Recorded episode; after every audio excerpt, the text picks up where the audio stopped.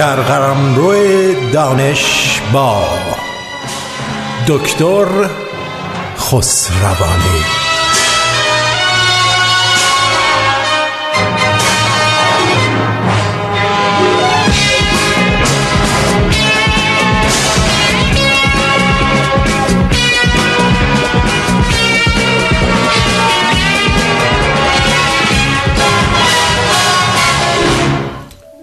بهترین درودها و شادباش های ما از استودیوی رادیو شمرون در تاریخ 25 فوریه 2018 در خدمت آقای دکتر خسروانی هستیم. نسل سنت نوار نیوخ های دکتر. با درود و سلام به دوستان بسیار عزیز و شنوندگان محترم این برنامه در هر جای دنیا که هستن. بله امیدوارم که از اون برنامه تا این برنامه روزگار خوشی به شما گذشته باشه. بله متشکرم. شما دارم کسالتت برطرف شده باشه. هنوز زارن یکم چشات گود افتاده. آره چشا رو می‌بینی؟ شب بیدار پارتی همش. همش یکی از این دو حالت دیگه. نه مال مطالعه زیاده دکتر. آه بله اونم هست. دکتر من مطالعه زیاد می‌کنم. خب امروز چه خبر؟ چی برامون آوردین؟ بله این دوستان انقدر محبت می‌کنن روی این پدوماتیک انقدر ابراز احساسات می‌کنن. من نمی‌دونم چی جواب چی باید داد. من واقعا شرمنده اگر با این همه علاقه مندی فکر کنم کمترین هر امکانش هست من باید اصطلاح برنامه رو غنی نگه دارم چون انقدر علاقه من هستن که چیز کمتر از این نمی‌تونم انجام بدم. این برداشت منه. و اینجا لازم می‌دونم از همین دوستان که کامنت ها و این ابراز احساسات می‌کنن تشکر کنم و امیدوارم بتونم پاسخگوی سوالاتشون باشم در این برنامه.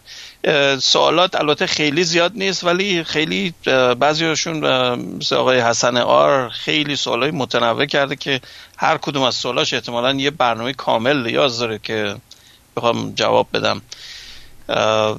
در مورد بذاریم اول با همین شروع کنم. ایشون چون نکته اشاره کرده بود که من لازم دیدم این برنامه رو احتمالا به این اختصاص بدیم.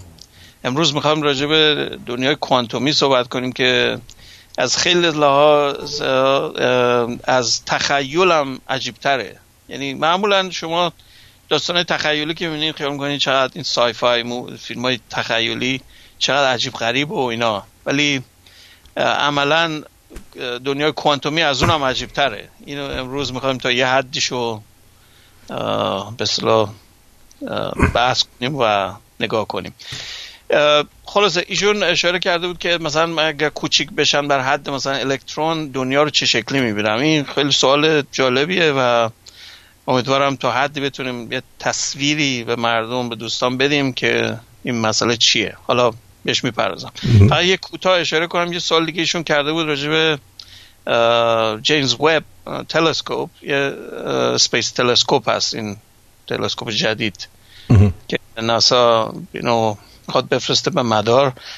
این تلسکوپ در منطقه orbit پایین نیست مثل space telescope هابل که قبلا رفت هوا. الان دیگه بازنشست داره میشه. ولی این تلسکوپ اولا که به مراتب بزرگتره قطر دهنش فکر کنم چند متره سه متر یا چهار متره سه چهار برابر هابل تلسکوپه. یک مسئله دیگه اینه که این مدل موزاییکیه. مدل تک انکاسی نیست. قبلا اگر یادتون باشه تلسکوپ های انکاسی یه تیکه آینه خیلی بزرگ دارن در قسمت پایین عقب تلسکوپ. نور رو متمرکز می‌کنن و تصویر ایجاد می‌کنن. هابل تلسکوپ از اون نوع بود. اصطلاحا بهش میگن شمیت کاسگرن یا مشابه های شمیت کاسگرن این مدل جیمز وب موزاییکیه. یعنی مثل لونه زنبوری شما قطعات آینه های کوچیک رو بغل هم می‌ذارین مثل فرش می‌کنین مثل موزاییک رو زمین.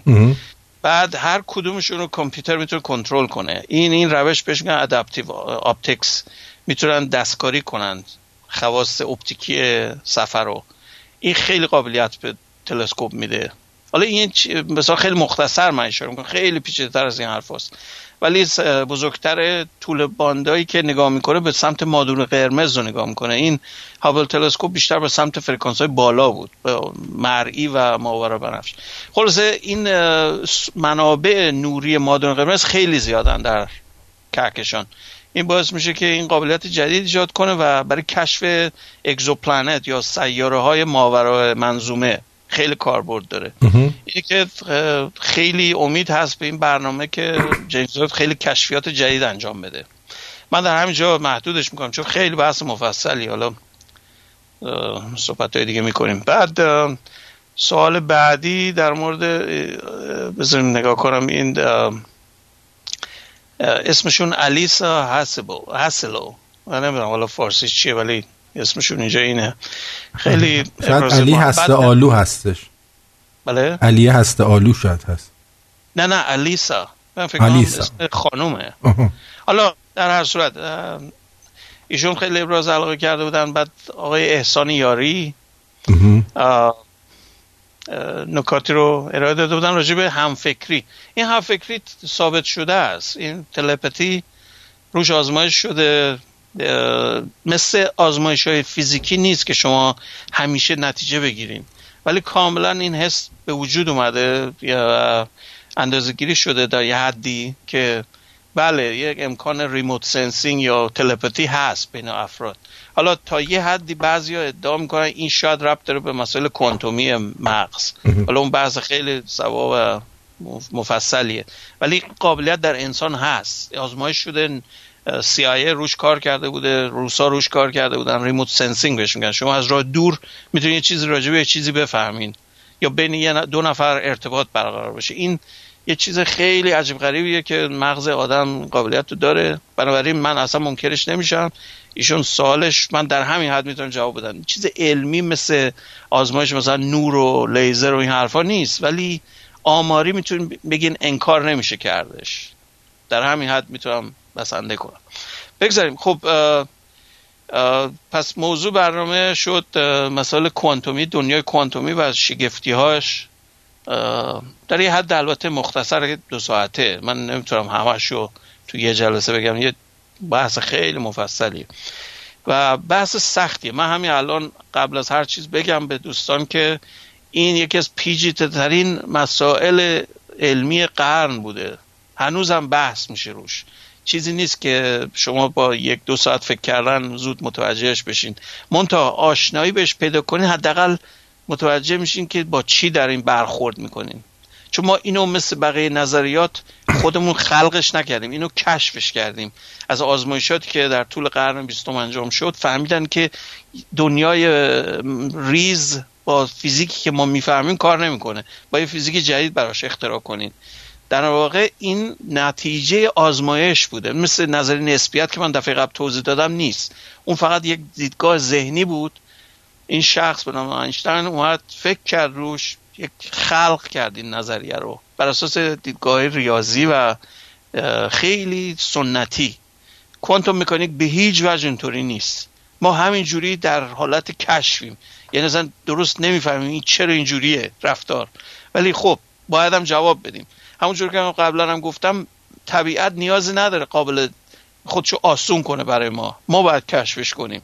حالا چه بخوایم چه نخوایم باید یه جوری طرز فکرمون رو تنظیم کنیم که بتونیم قابل باعث بشیم که مسئله قابل درک بشه یا بیشتر قابل درک بشه. حالا یه چیز سیر تکاملیه. این نیست که واقعا هنوزم درست بفهمیم. حالا صحبت می‌کنیم. دوست دارین یه بریکی بدین یا من نمی‌دونم حالا سوالی اگر هست. چرا؟ چرا که نه بریک هم میدیم. راستی فیلم جدید چیزی ندیدین؟ فیلم جدید والا یه فیلم های اومده من هنوز فرصت نکردم این چیزا که جدید برای اسکار الان کاندید شدن این د دارکست آور رو حتما برید ببینید ولی بلک پنتر رو اصلا توصیه نمی کنم برید ببینید. آه. آره. شما دیدین همین رو؟ آره من دیدم آره. خب قبل از اینکه یادم بره این دلیل اینکه این تکرار من می‌کنم این آهنگ مقدمه رو مال یک فیلم تخیلی بود سریال تخیلی بود زمان قبل از انقلاب. من کوچیک بودم. خیلی تاثیر روحی روانی رو من گذاشت. چون بسیار یکی از علمی ترین سریال هایی بود که من یادمه. در حد می‌تونم بگم علمی تر از ستار ترک و پیشتازان فضا و اینا بود. به نام فضای 1999 تصورش این بود در اوایل دهه هفتاد که ما در اواخر قرن بیستم رو کره ماه پایگاه فضایی داریم و هزار چیز داریم که نشد متاسفانه. ولی موزیکش می‌بینین که حس چیز داره دیسکو داره آخرش. اولش به سبک کلاسیک شروع می‌کنه ولی قسمت های دیسکو داره. این به خاطر دهه هفتاده. دقیقا. حالا, حالا جالبی این فیلم Black Panther که در هالیوود هم ساخته شده اینه که یه حرفایی که اون سیاه پوسته می‌زنه حرفای ترامپ رو می‌زنه. ولی چون اون سیاه پوسته می‌زنه اشکالی نداره. میگه I'm the king of Wakanda. I'm not the king of the world. بعد یه تیکه هم میگه که چی میگه خدایا؟ میگه یعنی من فقط شاه اینجا مثل میگه I'm the president of the United بله، States. بله. بعد این می‌زنه اشکالی نداره. آه. بعد سیاپوستایی که میان اونجا آره این همونیه که خیلی هنرپیشه سیاپوس استفاده آره سیاپوستا که توی سالن هستن همه جوگیر میشن. فکر می‌کنن که الان این داره اون کار می‌کنه اینا هم می‌تونن. یکیشون بله. یکیشون بلند شد مثلا ما یه بار پامون خورد به این صندلی جلویی. بلند شد the more seat منم بلند شدم واسه گفتم منم بلند گفتم get the fuck out of here. بله البته فراموش نکنید ترامپ پرزیدنت واقعا. آره. این فیلم فیلمه. فیلم باشه. فیلمه. هر چی شما می‌تونین بگین. باشه. اونا هم دیوار ساختن برای خودشون. یعنی آخر ریسیسته. خود اونا آره. تفاوت قائل بشیم بین چیزی که تو تخیل و تو تلویزیون یا سینما نشون میدن با واقعیت. البته می‌دونید که هر کسی هم که از این فیلم انتقاد می‌کنه برچسب ریسیست بهش می‌زنه. بله، بله. خب این چیزو پس گوش بدیم.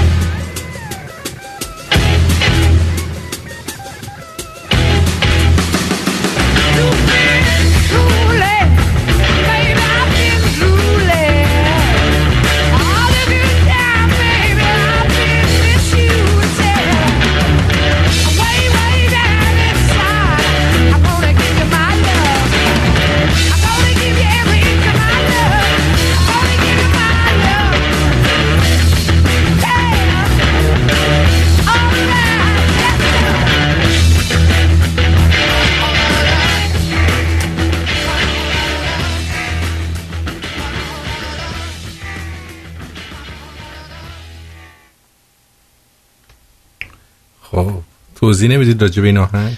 این یه کار کلاسیک لد در دهه هفتاد Whole Lot of Love یه عالم عشق. و اون صدایی که وسطش در میاره مثل جیمز موریسون داشتش آخه یه آهنگ داره که یه خانمی داره باشه یه کاری می‌کنه وقتی که اون آهنگو می‌خونه. اینم همون حالت بله اینا مال دهه چیز دیگه. شما بعد جنبه تا کانتکست تاریخی شو بررسی کنین. دوره اواخر 60 و 70 دوره هیپیاست در امریکا. دوره بهش میگن sexual revolution یعنی دوره که از دنیای سنتی Puritan امریکایی در اومدن. آزادی های جنسی رو بیشتر کردن و دیدگاه های کلن نظرشون به جنبه های جنسی تغییر کرد. الان هم Islamic ریولوشن شده در آمریکا. دیگه جنبه های جنسی رو دارن کم می‌کنن. Islamic revolution اونو که بعید می‌دونم ولی در هر صورت این دوره کاش ما هم دهه هفتاد بودیم بود. آره یه دوره افراطی بود هم از دراگ اینا اکثرشون های بودن. یا الستی مصرف می‌کردن یا انواع اقسام مخدر امفتامین یا امثال هم مای بلند لخت مثلا این حالت ها بعد وودستاک که پیش اومد اگر آشنا باشین خیلی مثلا خیلی همینجوری می‌تونیم بگین جمعیت یه مقدار زیاد شد در اون دوران. بله. به خاطر روابط که با هم همه با هم فامیلیم خلاصه اینجوری بود. دوران اون زمان یه همچه حالتی بود. موزیکش هم قاعدتا تحت تاثیر قرار می‌گیره.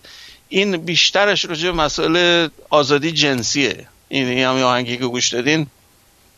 حالا من لیرکسشو میفرستم رو همین پاداماتیک ولی منظور یک همچین چیزی داره. ولی این شخص نوع سیستم composition ی که انجام می‌داد پایه‌ای شد برای خیلی ها دیگه. خیلی ها سعی کردن اینو کپی بزنن.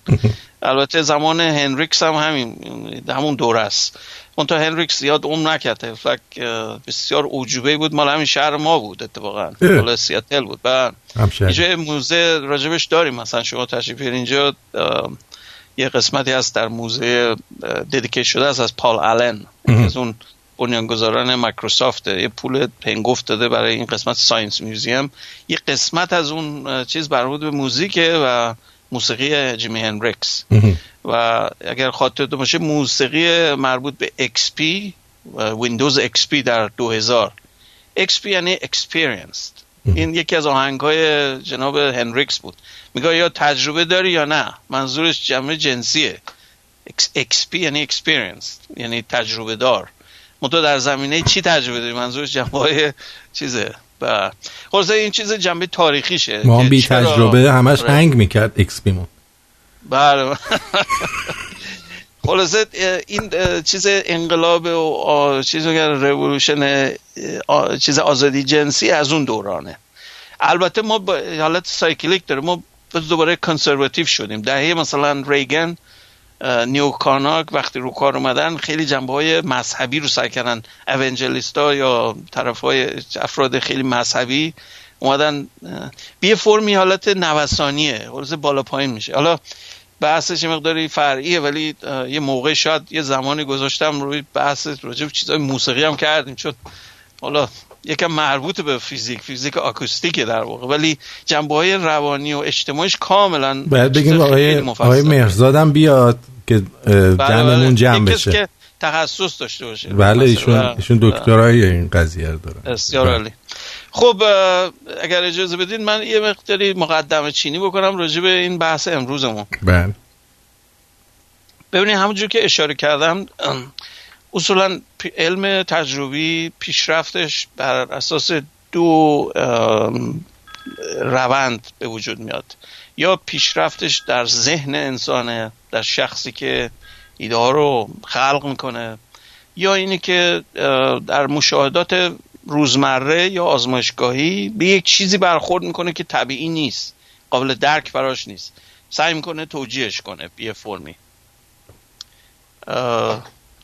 بعد به همین دلیل ما رشد علمی به وجود میاد. یعنی یا دیدگاه کاملا ذهنی ابسترکت و انتظاییه مثل اینشتین که چیزی نیازی نبود. مثلا مکانیک نیوتونی خیلی چیز نبود. می‌شد یه جوری خلاصه دستکاریش کرد ادامه بدیم با هم. الان هم تمام سفینه های فضایی که پرواز می‌کنه همش بر اساس نظریه نیوتونیه نه اینشتین بنابراین دقتش خوب بود. ولی این تکامل ذهنی باعث شد ما به یک چیز جدید برسیم. در مورد کوانتوم مکانیک اینطور نبود. ما در کوانتوم مکانیک باید دنیای سر و کار داریم. دنیای ریز. که با فضای مکروسکوپی و روزمره که ما تجربه می‌کنیم کاملا متفاوته. یه یه چیز دیگه است. شما راجع به الکترون نمی‌تونیم به صورت یه ساچمه یا مثلا یه بالبرینگ حرف بزنین. یه چیز گوله مثلا تفنگ. یه گوله تفنگ یه چیز خیلی بزرگیه. حرکتش کاملا پیش بینی شده است. یه تراجکتوری رو وقتی میره دقیقا من می‌دونم کجا میره. برای همین من می‌تونم یه تارگت رو از یه مایلی مثلا با گوله بزنم. این چرا این کار می‌تونم بکنم؟ برای اینکه می‌تونم خیلی ساده باد رو اندازه بگیرم. حرکت جایروسکوپی کلوریلیس زمینم می‌دونم چقدر قشنگ میشه محاسبهش کرد. خلاصه کجا می‌خوره گوله. خب؟ این دنیا دنیای ماکروسکوپیک دنیاییه که همه چیز علیتیه. درست. یعنی A بی رو تولید می‌کنه بی بی رو سی رو به وجود میاره. مثل دامینو مثل اثر دامینو. دقیقا می‌تونه رابطه ها رو بنویسین. به صورت معادلات ریاضی و خیلی دقیق. البته این دیدگاه اولین قاعدتا اولین چیزی بود که ما بر عنوان ابزار می‌خواستیم توضیح بدیم مسائل اتمی رو ابعاد ریز رو. هر چی زور زدیم نشد. این می‌بینیم که نه نمیشه. این یه چیز دیگه است. هی سعی می‌کنیم مثلا اینو بهش القا کنیم بگیم نه اینجوری باش. هی اون یه کار دیگه می‌کنه. این واضح بود که این دیدگاه غلطه. یه فرم دیگه است. ما اون فرم کلاسیک رو نمی‌تونیم اعمال کنیم به ابعاد ریز. مثالاش هم خیلی واضحه. مثالای کلاسیکش یکیش اون آزمایش دوشکافی یانگ توماس یانگ که من قبلا توضیح داده بودم. این خیلی مشابه مستقیم امواجه. یعنی نور رو وقتی از یه دوشکافی نزدیک به هم رد کنین رو دیوارتون پردهتون به که دو تا لکه روشن بیفته لکه های روشن تاریک نواری به وجود میاد که تکراریه. به که فقط دو تا لکه بیفته چون دو تا سوراخ دیگه درسته؟ دو تا سوراخ بعد قاعدتا اگر بخواین به صورت ذره ای بهش نگاه کنیم مثل مثلا جریان آب یا حرکت مثلا دو تا گوله تو تا تفنگ مثلا شلیک کنن قاعدتا دو نقطه رو روی صفحه باید بزنن. دو نقطه پررنگ باید باشه و بقیه کناراش مثلا کم رنگ تر همین. ولی عملا وقتی این کارو بکنیم می‌بینید تاریک روشن تاریک روشن. فرانج یا فرنج تشکیل میشه. ما تو ایران میگیم فرانج چیز فرانسویشو میگیم. ولی این یعنی این تداخل. خب؟ این تداخل نمی‌تونه مفهوم ذره ای باشه. مفهوم موجی. چرا؟ چون من اگر این کار رو با آب رو سطح آب دو تا سوزن رو بکوبم روی آب به صورت نوسانی یا مثلا صفحه درام مثلا تبل مثلا گیتار تمام چیزای ارتعاشی من می‌بینم تداخل به وجود میاد. یعنی کاملا برام واضح کلاسیکی معادل نوسانه. یه فرم نوسان. یه سور ارتعاش. مثلا شما سیم گیتار رو سیم آزاد وقتی می‌زنی ای مثلا. با خب، سیم ای. وقتی میزنینش یه ارتعاش به خصوص می‌کنه. A مثلا A5 که قبلا توضیح دادم. کلید وسط پیانو. وقتی آزاد اجراش کنین. خب پیانو البته قفل حرکتش. یعنی فقط یه فرکانس تولید می‌کنه. ولی مثلا گیتار با fret شو وقتی بگیرین فرکانس هارمونیک رو می‌تونین عوضش کنین. ولی سیم آزاد وقتی بزنین A5 میشه همیشه 440 هرتز. یه فرکانس خصوص. چرا؟ برای اینکه موج رو خودش برگشت می‌کنه. موج بهش میگن موج ایستاده. Standing wave. چرا موج حرکت می‌کنه تو طول سیم؟ به تهش که می‌رسه بعد برگشت کنه انکاس پیدا می‌کنه. بعد رو خودش اوورلپ می‌کنه. این باعث میشه یک حرکت نوسانی یه مثل یه شکمش بالا میره میاد پایین بالا میره میاد پایین. این هارمونیک یک بهش میگن اینو نصف طول موجه. خب؟ یه شکم پیدا می‌کنه. مثل سیمی که مثلا زنجیری که برای مثلا بغل چیز مثلا یه مسیری می‌خوام ببندن برای پیاده رو یه سیم ببندن یه قوس پیدا می‌کنه. یه تیکه کابل رو ببندین یه انحنا پیدا می‌کنه. درست؟ این انحنا بالا پایین بشه دقیقا این هارمونیک اولیه که من میگم. همین بحثی که الان می‌کنیم. هارمونیک بعدش دو تا نوسان پیدا می‌کنه یا سه تا. همین اعداد صحیح هن. این نکته خیلی عجیب امواجه. امواج خورده نداره. بخوان شما استندینگ ویو یا ایستاده داشته باشیم باید ذرائب صحیح باشه. این نشون میده که رفتار موجی یک چیز به خصوصه. یک رفتار خیلی ویژه است. ما برای ذره اینو نمی‌تونیم فرض کنیم. برای اینکه کلاسیکی معنی نداره. شما ذرهتون یه ذره است داره میره. ده مسیری میره می‌خوره به دیوار. تموم شد رفت.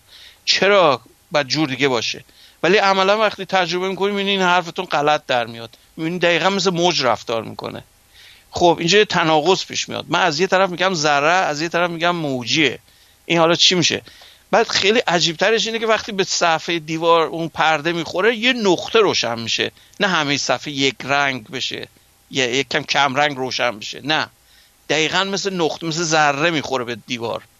خب اینو چی میگین یه واقعا یک بحث بغرنجی میشه که شما چی میگین بالاخره؟ یا موجه یا ذره است یا کدومش یا هر دوشه.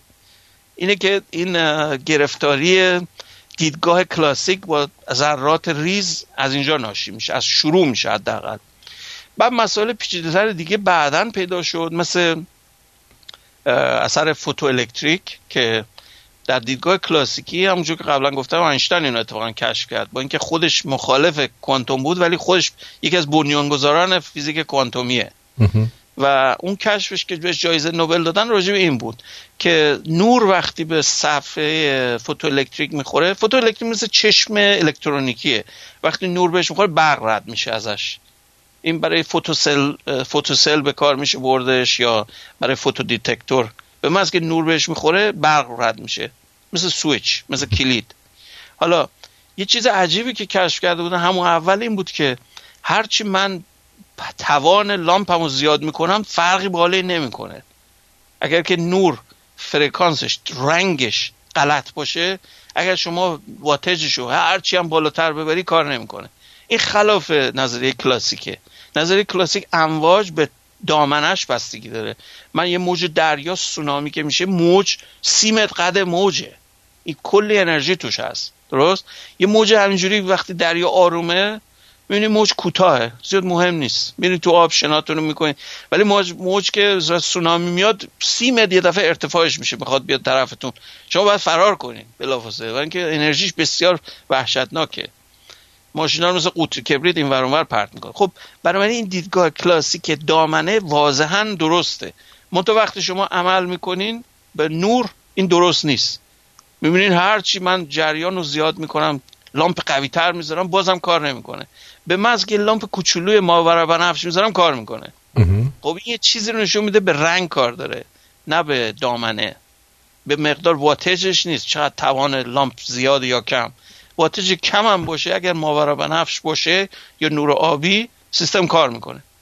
این نشون میده که این موجی که داره به سمت این لامپ میاد یک حالت تکینگی داره. یعنی یک جور به صورت واحدهای کوچولو کوچولو توش داره که characteristic یا اون خاصیت انرژی توش ذخیره شده. این نیست که به صورت یک هم, هم همایش با همدیگه بیان هرچی حجمش رو زیاد کنی بی تر میشه. نه این نیست. من مثال خیلی بدوی براش می‌زنم به دانشجوام که مثل این مونه شما یک مش سیاه لشکر بفرستین یه جایی یا چند تا دونه کماندو. اون کماندو هر نفرشون تعریف مثلا صد نفر میشن. خب؟ این تفاوت فردیه نه تفاوت گروهی. این, این به ساده ترین مثالی که می‌تونم بزنم. بنابراین اون ذرات نور یا فوتون هایی که میان به سمت شما بله. characteristic فردیشون فرق می‌کنه و اون ربط داره به رنگشون یا فرکانسشون که نور قرمز ضعیفه انرژیش کمه نور آبی و بنفش بالاتره. این ثابت شد یعنی fact یعنی یک چیز ثابت شده علمیه و اندازه گیری شده است. حالا این با آزمایش یانگ در تناقضه. چرا؟ اونم درست آخه. اون میگه موجیه این میگه ذره. پس کدومشه؟ این شد که این پایه شد برای واکنش ها و بسیار درگیری های ذهنی اون فیزیکدان های اون دوره که به یه چیزی برسن که بتون هر دو رو با هم ادغام کنه. اولین کاری که شد به وسیله یک شخصی شد که اصلا فیزیکدان نبود. رشتهش تاریخ بود. اینش عجیبه. و از خانواده اشرافی هم بود. به نام لوی دبروی یکی از اشراف فرانسویه. لوی دبرو لوی دبروی لوی دبرو دبروی بخوام درست تلفظش کنم. اسمشه. لوی دبروی اون پرنس بود. یعنی پرنس لوی دبروی ایشون اومد گفت چیه؟ این امواج یه جوری ربط داره به خود ذره. این یه جوری ربطش داد به هم. بهش هم اول اصطلاحش می‌گفت موج پا، پایلوت یا نوع هدایت کننده خلبان امواج خلبان. یعنی چی؟ ذره به وسیله این موچا بهشون میگن که چیکار کن. به ذره میگه چجوری برو. کج برو راست برو اینوری برو اونوری برو. این موجه فیزیکی نبود. این دیدگاه ریاضی بود. این شخص ارائه داد. گفت این امواج به یه نوع هدایت کننده ذراتن. برای همینه که این اثر موجی رو تو ذره می‌بینین شما. با اینکه ذره ذره است می‌خوره به دیوار یه نقطه روشن میشه. ولی حرکتی که می‌کنه تداخلی که با خودش می‌کنه ناشی از یک حالت امواجه. ناشی از رفتار موجیه. این شد که اولین به قول معروف تلاش به این بود که این بتونه اینو توجیهش کنه. البته ما بعدا متوجه شدیم که این حالت کلاسیکیه بازم. به خاطر اثر عدم قطیت هایزنبرگ. ورنر هایزنبرگ یک فیزیکدان برجسته آلمانی بود که به طور مستقل خودش داشت روی مسئله کار می‌کرد. مستقل از شرودینگر. حالا شرودینگر هم باید توضیح بدم. اروین شرودینگر. اتریشی بود. این دوتا به طور مستقل داشتن روی مسئله کار می‌کردن. شرودینگر اومد دیدگاه موجی رو بستش داد که یک معادله بنویسه که بتونه اینا رو توجیه کنه تو باورتون نمیشه. تو کمتر از یه سال همه این کارا رو انجام داد. بهش میگن سال معجزه آسا. تو 1926 هفت. اون زمان تمام این سیستم کوانتومی که شما می‌بینین رو آقا تو یه سال نوشت همه رو. قبل از یه سال. هایزنبرگ همزمان با این توی محل دیگه داشت کار می‌کرد. اون یه جهت دیگر رو شروع کرد. یه اصلا ریاضیاتش یه جور دیگه است. ریاضیات ماتریسی بهش میگن. و همین نتیجه جور رو گرفت.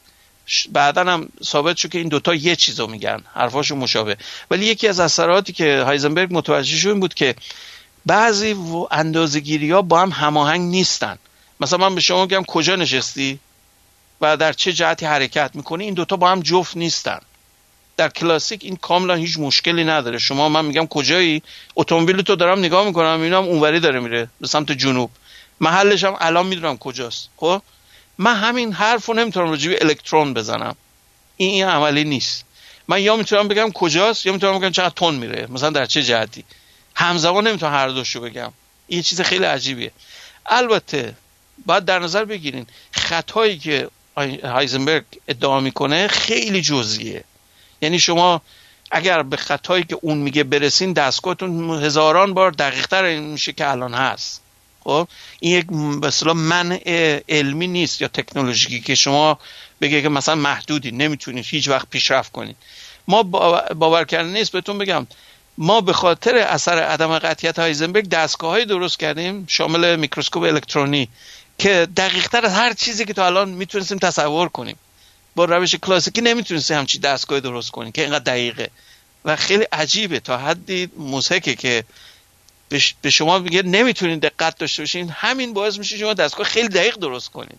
این یه چیز واقعا برای من هیجان انگیزه که دنیای کوانتومی اینقدر همش هیجانش به خاطر این سورپرایزاشه که شما خیال کنید داره محدود از اون بهتون بیشترین امکانات میده کشف کنید. این چجوریه این حرف؟ خلاصه بذاریم حالا می‌خواین یه بریک بدیم چون خیلی زیاد. این اطلاعات خیلی اطلاعاتیه که در سالها تلاش درک دقیقش و بهترش رو می‌تونید داشته باشیم. ولی حداقل من سعی می‌کنم یه تصویر بهتون در ذهنتون بدم که حداقل آشنا بشین با این.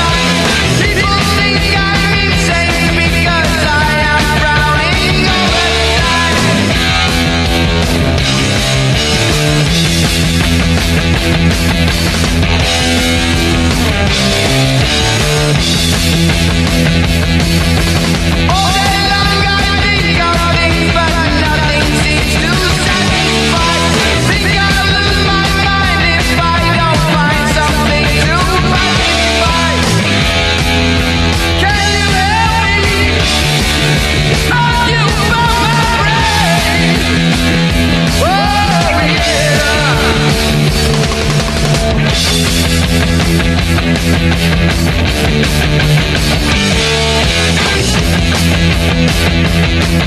right back.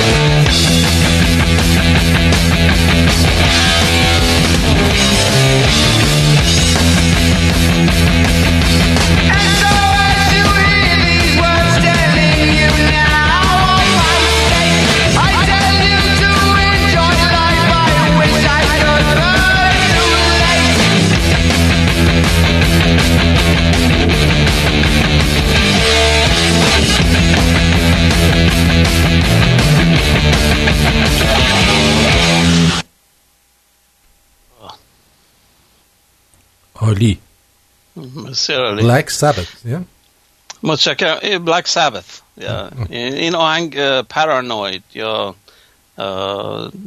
بسلا مشکوک یا منفی باف نمی‌دونم فارسیشو چی می‌تونی تلف پارانوید داره بسلا البته یک چیزی من در این غیر از اینکه خب شخص موزیکشو من خیلی دوست دارم گروه معروفی هم هستن بلک سبت سبت به روز شنبه میگن. اون چیز مال یهودی هست که روزی که شما نباید کار کنین یا ناخون بگیرین یا یه چیز ریچوال خاص خودشو داره در چیز فرهنگ یهود. روز شنبه است. شنبه براشون مهمه. مثل یک شنبه مثل مسیحیت یا جمعه مسلمونا. ایشون یه نکته رو که تو این آهنگ اشاره می‌کنه راجع به این منفی بافی و اینکه آیا واقعا شاد بودن و خوشبختی در چیه؟ یعنی دنبال چی میگردیم؟ همش می دو بدو بدو داریم می‌کنیم هر روز دنبال نون شب مثلا. ولی واقعا دنبال چی هست؟ یعنی این خوشبختی در چیه؟ این یه به نظر من یه چیزیه که می‌تونم بگم غیر از مسئله تنفستون و تغذیه همون لحظه ایتون که زنده بمونی این مهمترین مسئله است. مهمتر از هر چیز دیگه است. سواد داشته باشین بی سواد باشین خوب زندگی کنین تو کشور خراب باشین تو کشور خوب باشین. اصلا اینا همش حاشیه است. اصل مسئله این تو مغزتونه. آیا خوشبختی رو حس می‌کنین؟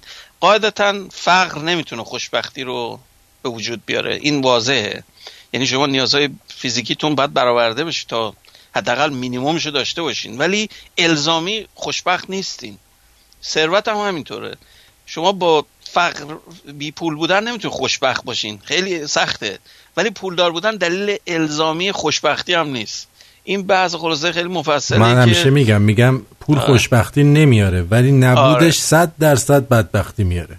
آره. فقر همیشه منفیه ولی داشتنش نیاز به قول معروف فرض لازم هست ولی کافی نیست.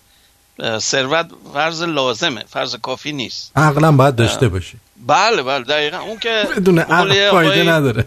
آقا می‌گفت اونی رو که عقل دادی چه ندادی و اونی رو که عقل ندادی چه دادی؟ این یکی از مثل شعر مانند من الان دقیقا متنش یادم نیست ولی در فارسی هست. این خیلی مهمه. خلاصش به یه چیز خیلی چیزی که دلیل که اینو اضافه کردم به این آهنگای امروز این بود که یک فیدبک باشه یه برگشت باشه به روزمره فقط بودو بودو نکنیم. دوست داشته باشیم که بفهمیم چرا اینجا هستیم این عمر کوتاهی که داریم به چه وقت به چه زمانی به چه کاری چیزش می‌کنیم صرفش می‌کنیم و هدف چیه؟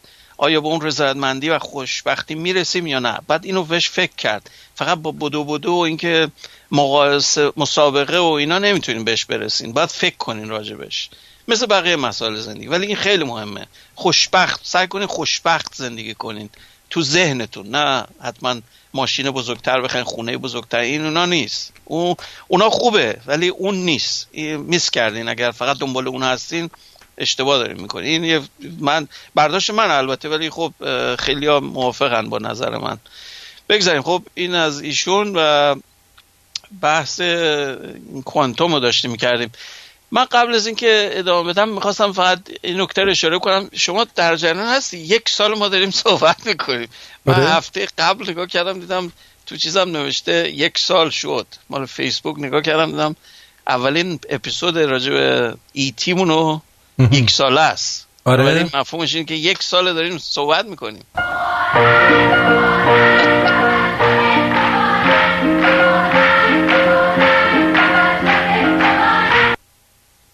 بسیار خب مرسی خیلی ممنون. آره خب زمان مثل برق و باد میگذره. یک سال گذشت انگارم این دیروز بود.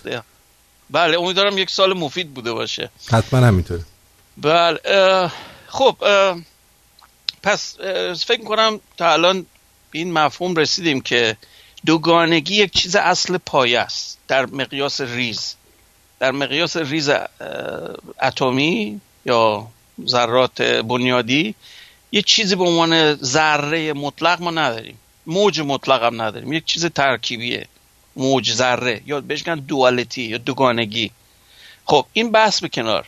یه مسئله دیگه بنیادی که میگم اصله. بهش میگن اصل نمیگن تئوری. اصل عدم قطیت عدم قطیت که هایزنبرگ مطرح کرد یک چیز بسیار پایه است. یعنی میگه شما مثل فیزیک کلاسیک این استقلال رو نداری که هر چی رو دوست داری آزمایش کنی اندازه بگیری. بعضی چیزها با هم جور نمیشن. بعضی اندازه گیری ها با هم جور نیستن. بهش میگن non-commuting operators به خاطر تکنیکیش البته. ولی مفهومش همینی که میگم. چیزهای مختلف رو نمی‌تونین با هم اندازه بگیرین بعضی چیزها رو می‌تونین. مثلا زمان رو مثلا با مکان این ربطی با هم ندارن. ولی انرژی رو با زمان نمی‌تونین اندازه بگیرین. این دوتا همزمان نمی‌تونن اندازه بشن. و مثال خیلی ساده رو بگم خیلی البته شاید متناسب نباشه واقعا اون نیست. ولی یه مثال سطحیه که می‌تونه بهتون یه دیدگاه کوچیک بده از مسئله که دارم مطرح می‌کنم. شما تایر ماشینتون می‌خواد اندازه بگیرین دقیق کردین چیکار باید بکنین؟ باید اون دستگاه رو می‌زنین به سر چیز؟ سر سر بیل بیلکش بعد میاد بیرون؟ آره. آره. یه یه هوا آزاد میشه. دقیق. کردین؟ اون هوا آزاد شد بهش فکر کردین اون هوا داخل تایرتون بود. حالا اومد بیرون. پس برای این چیزی که دارین می‌خونین غلطه. یکم کمتر از اونیه که بود. دقیق کردین؟ این خود آزمایش تخریب وسیله که دارین اندازه می‌گیرین. به فرمی. نه تخریب مطلقش نیست ولی یه مقداری تخ... آشوب ایجاد می‌کنه خراب می‌کنه اندازه گیری رو. این به یک فرم خیلی بدوی همون مثالی که میگم. البته اون نیست دقیقا. ولی می‌تونه بهتون یه تصویری بده که خود مشاهده یک مشکل ایجاد می‌کنه. رو مشاهده شونده یه تاثیر داره. بی تاثیر نیست. من وقتی به یک مجسمه نگاه می‌کنم مثلا رو میزمه این چیکار دارم می‌کنم؟ نور داره از محیط من نور ambient بهش می‌خوره انعکاس پیدا می‌کنه تو چشم من. چشم من رو شبکیه retina م شبکیه هم یه تصویر الکتریکی تشکیل میده میده به مغزم که من اینو تش... تجسم کنم. در واقع من یه تصویر الکتریکی می‌بینم تو مغزم. تصویر اپتیکی نیست. نور نیست. یه چیز الکتریکی تو مغز من. منتها رابطه مستقیم داره با اون شیعی که جلومه. درست؟ این نور که می‌خوره به اون مجسمه هیچ اتفاق خاص رو مجسمه نمیفته قبول دارین؟ به چه دلیل؟ برای اینکه نور اصلا مثل مثل که مثلا فوت کنین یه چیزی. اصلا هیچی نیست. یعنی اون الکترونا که بهش برخورد می‌کنه باعث نمیشه که مثلا این کنده بشه یا مثلا استیکاک پیدا کنه. به خاطر که مجسمه یه چیز ماکروسکوپیک یه چیز بزرگیه نور یه چیز بسیار ریزه. ولی اگر اون مجسمه یه چیز ریز بود یه ذره اتمی بود یه حالت کوچیک در مقیاس اتمی بود این درست نبود اون وقت. وقتی نور بهش می‌خوره کج میره یه مسیر دیگر رو میره. اینه که این تاثیر پذیری در مقیاس کوچیک کاملا متفاوت در مقیاس بزرگ. در مقیاس بزرگ شما اصلا انتظار نداری یک کامیون از بغلتون شما تو پیاده رو هستین یک کامیون میاد از بغلتون رد میشه. شما اگر تو پیاده رو باشین هیچ اتفاقی نمیفته. درسته یا نه؟ درسته. برای چی؟ برای اینکه ماهیت فیزیکیش اون یه جای دیگه است. شما یه جای دیگه این در مقیاس کوانتومی اگر بودین که این دوست ما سوال کرده و اگر به مقیاس کوانتومی بودم چی می‌دیدم دور برم؟ اینی که الان دارم میگم و می‌دیدین. شما بغل پیاده رو واسدین یه کامیون داره از بغلتون رد میشه. موج کوانتومیش به شما می‌گیره شما رو پرت می‌کنه اونور با اینکه اون اونجا یه جای دیگه است چرا؟ برای اینکه ماهیت حضوریش در یه نقطه فقط نیست. این خیلی حرف عجیبیه. ولی دقیقا مفهوم کوانتومیه. در مقیاس بزرگ این اصلا مفهوم نداره. شما حتما همچی چیزی نداریم در مقیاس بزرگ. ولی به محض که مقیاس رو کوچیک می‌کنین در ابعاد اتمی چرا؟ اینطوریه. و خواص خیلی عجیب غریب ایجاد می‌کنه. مثلا نمونه بگمتون من وقتی روی سربالایی تصور کن یه اتومبیل رو داره با حرکت می‌کنه سرعتش مقدار مشخصیه. بعد خلاصه. رو نوترال گذاشتینش. اگر سرعت کافی داشته باشین یه تپه که جلوتونه رو بالا میره سرعتش کم میشه کم میشه کم میشه. به پیک که می‌رسه سرعتش می‌تونه سا... چیز بشه تموم بشه. صفر بشه سرعتش. برای اینکه چرا صفر میشه سرعتتون؟ به خاطر اینکه انرژی کنتیکی یا انرژی جنبشی که اول داشت معادل ارتفاعیه که توی اون تپه رفتیم بالا. خب؟ برابری انرژیه. انرژی جنبشیتون به پتانسیل یا پتانسیل گرانشی تبدیل شد. درسته؟ درست. می‌رسه اون بالا. حالا انرژیتون پایین تر از این بود به کجا می‌رفتین؟ به اون قلش به پیکش نمی‌رسیدین. به اون وسطاش که می‌رسیدین ماشین برگشت می‌کرد. سرعتتون صفر می‌شد و شما که برگشتنی سرعت میگه میومد پایین. درسته یا نه؟ درسته. این دقیقا اتفاقی که هر روز می‌تونین تجسم کنین می‌تونین آزمایش کنین ببینین اینو. با این ساچمه ریز روی سطح شیبدار بفرستیم بالا تا یه حدی میره بالا میاد پایین. درست؟ حالا من بهتون یه چیزی میگم باور کرده نکردنی. من یه جت یه قطعه خریدم مثل یو اس بیه. می‌زنین به کامپیوترتون بهش میگن True Random Generator یا تصادف ساز واقعی. این بر اساس تئوری کوانتومی ساخته شده. یعنی چی؟ بر اساس کوانتوم تانلینگه بهش میگن اثر تونل زنی کوانتومی. در این سیستم شما ذرتون با اینکه انرژیش کافی نیست باز می‌تونه از این رد بشه. مثل شبه. من دستمو ببرم تو دیوار از اون ور دیوار در بیاد این چجوری میشه همچی چیزی؟ این به نظر موسکه ولی میشه. با این وسیله اصلا ما دستگاه می‌سازیم. با این فکر با این دیدگاه.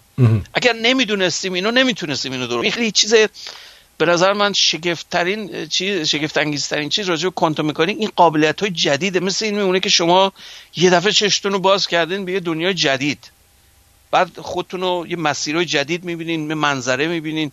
مثل میگم تفاوت بین کور و بیناست من هر چقدر راجبش یه چیز توضیح بدم مثل قضیه اون فیلس تو اتاق. میگن یکی میگه پر پنکه یکی میگه ستونه یکی میگه فلانه اینه اونه.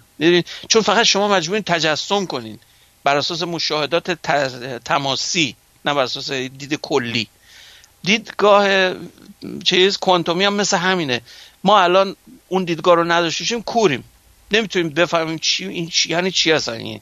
که من از توی یه چیزی رد بشم با اینکه انرژیم کمتره ازش رد میشم. تونل می‌زنم. یا یه چیز عجیبتر اون مسئله خیلی کلاسیک تو فیلم های تخیلی به نام تلپورتیشن. من دوستان چقدر آشنا با فیلم های تخیلی؟ حتما فیلم های فضایی دیدن. یه چیزی مثل شبح میشن این ور بعد یه جای دیگه ظاهر میشن. بهش میگن teleportation. معمولا هم حالت مثل beam میگن. هنرپیشه معروفش هم Scotty بود اسمش مهندس Star Trek بود. گفت Scotty beam me up یعنی منو energize بکن به یه نقطه دیگه. خب؟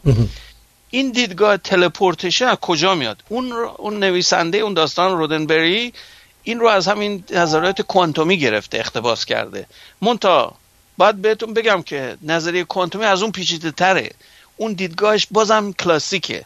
وقتی یه چیزی اینجا شبه میشه به صورت محو میشه یه جای دیگه ظاهر میشه این خیلی عجیب نیست. از نظر تکنیکی خیلی غیر ممکنه الان برای ما بخوایم این کارو بکنیم. ولی از نظر تئوری این خیلی عجیب نیست مثل تئوری کوانتومی. کوانتومی همین چند سال پیش یک گروهی که من البته کار من یکی از کارهای وابسته به کار اوناست. اون اختراعی که قبلا صحبتشو کردم راجع به teleportation و entanglement همین نظریه برهم کنش و گره خوردگی کوانتومی. این آقا و چند نفر دیگه گرینزبرگر هون و سایلنگر سایلنگر انتون سایلنگر اتریشیه اون دوتای دیگه یکشون امریکاییه اینا یه تئوری دارن به نام GHZ به حرف اول اسمشونه GHZ آزمایش GHZ معروفه. اینها نه تنها دوتا زوج رو این زوجی رو نشون دادن حالت سگانش هم نشون دادن. یعنی چی؟ یعنی من یه نقطه رو یه دفعه تلپورت می‌کنم به سه نقطه. اینو چجوری توضیح میدین؟ این خیلی عجیبتر از اون چیز ستار ترکه ستار ترک شما از یه نقطه میری یه نقطه دیگه. این میگه از یه نقطه سه تا نقطه دیگر به وجود. من عین خودت. اینو چی بگیم؟ این کاملا کوانتومیه. اصلا هیچ راهی ندارین اینو توجیهش کنین با روش کلاسیک. اصلا مفهوم نداره. چون یک وجود یک وجود در یه نقطه است. من چجوری می‌تونم یه نقطه دیگه سه جای دیگه هم می‌تونم ظاهرش کنم. این خیلی عجیبتر از چیز تخیلیه. و درسته اینا اندازه گرفتن. این کار کردن. این خیال پردازی نیست. اینا آزمایش شده. بگذاریم دوستان اگر سوالی کسی فرستاده می‌تونیم بله. رو کم مزه حرفو عوض کنیم. آقای آقای فرشاد پی. گفتن آیا امکان حیات در کره های دیگر بدون وجود آمینو اسیدها به عنوان پیکره اصلی مولکول دی ای وجود دارد؟ آیا امکان دارد همانطور که مولکول های عالی در زمین به تکامل و تشکیل آمینو اسیدها در طی میلیون ها و میلیاردها سال تحت تاثیر فشار و دمای شرایط خاص رسیدن ساختارهای معدنی در کره دیگه به تکامل و هوشمندی برسند؟ بله این سوال خیلی مهمیه. البته ایشون به یه نوع خاصی اینو نگاه کرده. فرض کرده آمینو اسید یه چیزی که همجوری یه جا ممکن باشه یا نباشه. این نیست. دقیقتا این نیست. آمینو اسید چیزی نیست. بیشتر از پروت... فرم پروتئینی. های سنگین. مثل پلاستیک. پالیمرن اینا اصولا. می‌دونید که دی یه پالیمره. پالیمر بیولوژیکیه. مثل پلاستیکی که ما می‌سازیم تو صنعت. منتها خیلی پیچیده تره. برای اینکه مولکولش کد شده است. این نیست که چیز تکراری کربن و هیدروژن باشه. یه چیز ترکیبی خیلی عجیب غریب فسفات و قند و ایناست. منتها اصل مسئله چیز دیگه است. شما باید به چیز کوانتومی اصل کوانتومی رجوع کنین. اصل کوانتومی به شما میگه که ذرات indistinguishable حساب میشن. یعنی چی؟ غیر قابل تفکیک. این خیلی حرف سنگینیه. یعنی چی؟ من الکترونی که تو بدن منه عین الکترونیه که تو صد هزار یک میلیون سال نوری اونورتر شما یه ستاره یا کهکشان دیگه بریم پیدا کنین الکترونی که اونجاست همون الکترونی که تو بدن منه. این خیلی سنگینه این حرف. چرا؟ یک ذره اختلاف ندارن با هم. اگر داشتن اصلا تمام فیزیک به هم می‌خورد. یه چیز دیگه می‌شد. تو مکانیک آماری این کاملا بحث میشه. یکی از اصول پایه indistinguishability یا عدم تفکیک پذیری ذرات ذرات بنیادی. و همینو بهتون اشاره کنم. المان های سنگین که تو بدنتون هست نمی‌تونه ناشی از زمین باشه. اینو می‌دونستین یه چیز عجیبیه. تمام اینها ناشی از انفجارات supernova ییه. چرا؟ سوپرنوواها انرژی بسیار عظیمی به وجود میارند و موقع انفجارشون که می‌تونه عناصر سنگینتر رو به وجود بیاره. این علمان ها بعد از انفجار پخش میشن تو کهکشان و در مرور به مرور میلیون میلیون بیلیون سال رو بعضی از این سیاره ها انباشتگی پیدا می‌کنن که باعث میشه موجودات پیچیده تر به وجود بیاد. ولی پایه و اساسش این انفجارات supernova ییه. شما اگر فلز آهن تو بدن نمیشه هموگلوبین تشکیل نمیشه تو بدن تو که نفس بکشین. خب همین سادگی. یه چیزای دیگه سنگین تر بدن آدم فلزات سنگین هم توش هست. مقدار خیلی کم. طلا نمی‌دونم پلاتین یا سیزیوم یا هرچی این ترکیبات هست. دوزش کمه خب، مواد رادیواکتیو تو بدنتون هست. من یه مثال بهتون میگم شما پتاسیم پتاسیم مدل چهلش نوع معمولی که activity نداره. مدل طبیعیه. منتها پتاسیم isotope 41 تشعشع میده. اینو موز که می‌خورین تشعشع داره. من اندازه گرفتم.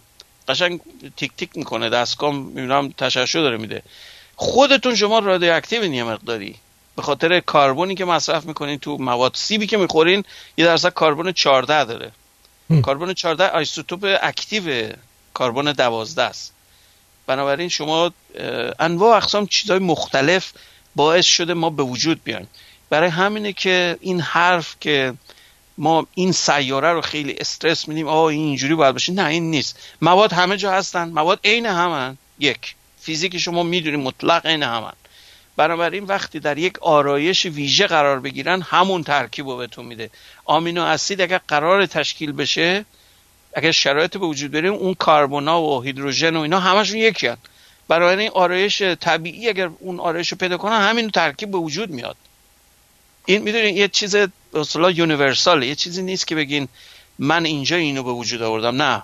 حالا جزئیاتش ممکنه کم عوض بشه. مثلا نمونه بهتون بگم. ما تو خود کره زمین یه چیزایی داریم که اصلا قابل درک نیست. از نظر خط تکاملیش قد متفاوته با بقیه چیزا. قابل درک برامون چی شده اینجوریه؟ بعد بخوایم فرض کنیم که طبیعت مثلا روی یک سیاره دیگه مثل ما باشه خیلی بدی چیز نایوه یک حالت خیلی بدویه بخوام اونجوری فکر کنیم. مثل ما نباید باشن ولی اصولش یکیه. من مثال بزنم بهتون. اگر بدونین فسفات یه چیز کلیدیه توی دی ان بیشتر موجود زندگی می‌بینین. 99 تا چند سال پیش یه خانمی postdoc مال Jet Propulsion Laboratory JPL توی یکی از این دریاچه کالیفرنیا یه موجود یه باکتری پیدا کرد. آرسنیک توش داره. آرسنیک چیز سمیه. خب برای ماها. ولی جز ساختار این باکتری بود. من detail اش الان یادم نیست ولی اصلا یه anomaly کاملا واضح بود که این چجوری میشه یا باید فرض بکنیم این alien ه با شهاب سنگ اومده رو زمین مال کره زمین نیست یا باید یه چیز دیگه بگیم. بگیم اون ساختاری که ما فرض می‌کنیم تنها الگو و آرایش امکان پذیر نیست. می‌تونه آرایش های دیگه هم باشه. ولی ذات ماده همونه. می‌خوام اینو تاکید کنم. ذات ماده همونه آرایشش می‌تونه فرق کنه. مثلا یه سیاره دیگه شد یه چیز دیگه رشد کرده. مثلا شیش انگشتی هن اونجا. اون یه چیز اشکال نداره. ولی اصول فیزیکیشون دقیقا همونیه که اینجا پیش اومده. یه مثال دیگهش اون چیمنیای زیر اقیانوسیه. اون نمی‌دونم دیدین ماگما داغه خب؟ بله. بعضی نقاط اقیانوسی محلای خیلی فعاله که پوسته ضعیف کوچیکه خیلی زخامتش کمه. ماگمای زمین باعث جوشیدن آب میشه. آب در تمای بسیار بالا در حالت مثل زوب چیز میمونه مثل جوش میمونه. منتها تحت فشار می‌تونه هنوز مایه باشه. خب؟ چون خیلی بریم پایین فشار مایه خیلی بالاتر از سطح زمین سطح اقیانوسیه. باعث میشه می‌تونه دما بهش میگن سوپر اشباع چیزیه. یعنی ماورای فشار طبیعی. خب؟ می‌تونه آب داشته باشین آب مایع ولی دماش خیلی بالاتر از 100 درجه باشه. چجوری میشه؟ وقتی من توی اتوکلیو بذارم می‌تونم فشار رو بالا ببرم هنوز مایع بمونه. مثل اون حالت. و جالب بدونین دورش باکتری و موجوداتی هست که از همین حالت بسیار شیمیایی سمی آب استفاده می‌کنه متابولایزش می‌کنه. و از حرارت این چیز استفاده می‌کنه که بدون نور خورشید. نور خورشید اصلا اونجا وجود نداره. تاریک تاریکه. ولی با این حال می‌تونه متابولیزمش رو از طریق این واکنش های بسیار عجیب غریبی که برای ما سمیه استفاده کنه زندگی کنه. اینه که می‌خوام این دیدگاه رو بهتون بدم که فکر نکنین همه چی مثل ما هن. در فضای خارجی هم اگر موجود زنده باشن هیچ الزامی نه شکل ما باشن یا حتی شیمیشون دقیقا کپی ما باشه. ولی اصول پایش دقیقا مثل ماست. برای چی؟ برای اینکه اون از خواص شیمیایی مواد میاد. ربطی به این نداره کجا باشین. و اون یک نواخته در تمام دنیا. درست. یه موزیک بشنویم. اگه می‌خواین بازم سوال آه. هست البته. اگه سوال هست. ولی فقط بذاریم من نکته رو اشاره کنم.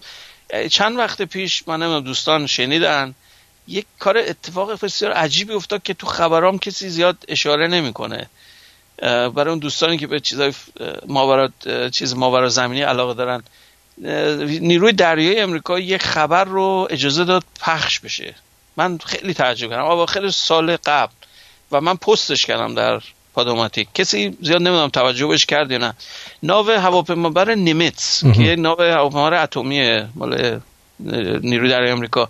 در نزدیک خلیج سن‌دیگو داشت حرکت می‌کرد رادارش تشخیص یه چیزی چند تا وسیله تو هوا دور و برشن. یه چیزی ناشناخته. بلافاصله dispatch کرد چند تا هواپیمای F-18 و هواپیما Hornet Super Hornet که برن ببینن چیه. بعد ویدیوشو پخش کردن.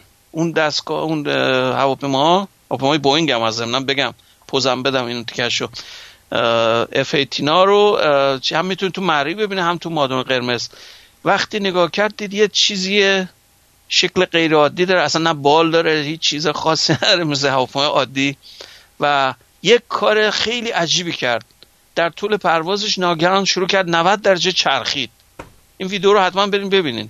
خیلی عجیبه. این خلاف تمام اصول ایرودینامیکی که ما می‌فهمیم. یعنی شما نمی‌تونید بگی این یه چیزیه که روسا درستش کردن یا چینیا دارن جاسوسی می‌کنن. نه. بر اساس هیچ اصل فیزیکی که ما برای ما مفهومه نیست. در حال حاضر. و این وسیله رو با دید هم دستگاهش با مادر قرمز نگاش کرد هم با نور مرئی و وقتی داشت این کارو می‌کرد خلبان داشت گزارش میده حالا اون نوارش فیلمشو که ویدیوشو که نگاه کنیم می‌بینین گوش بدین. میگه من اصلا نمی‌تونم بفهمم این چیه. این اصلا هواپیما نیست این وسیله. بعد با این سرعتی که داره میره این حرکت غیر عادی رو کرد این اصلا غیر ممکنه برای ما. بخوایم همچی کاری بکنیم. بعد یه کار دیگه که کرد این بود که یک دهان ناگهان جابجا شد به یه جای دیگه رفت. بعد نیمتس بهش گزارش کرد که هی شما دنبال اون هستی یا نه؟ چیکار داری می‌کنی؟ گفت اون یه جای دیگه است. گفت چجوری میشه؟ این فاصله چند مایله؟ چجوری در یک فلش مثلا در یک ثانیه یه جای دیگه ظاهر شد؟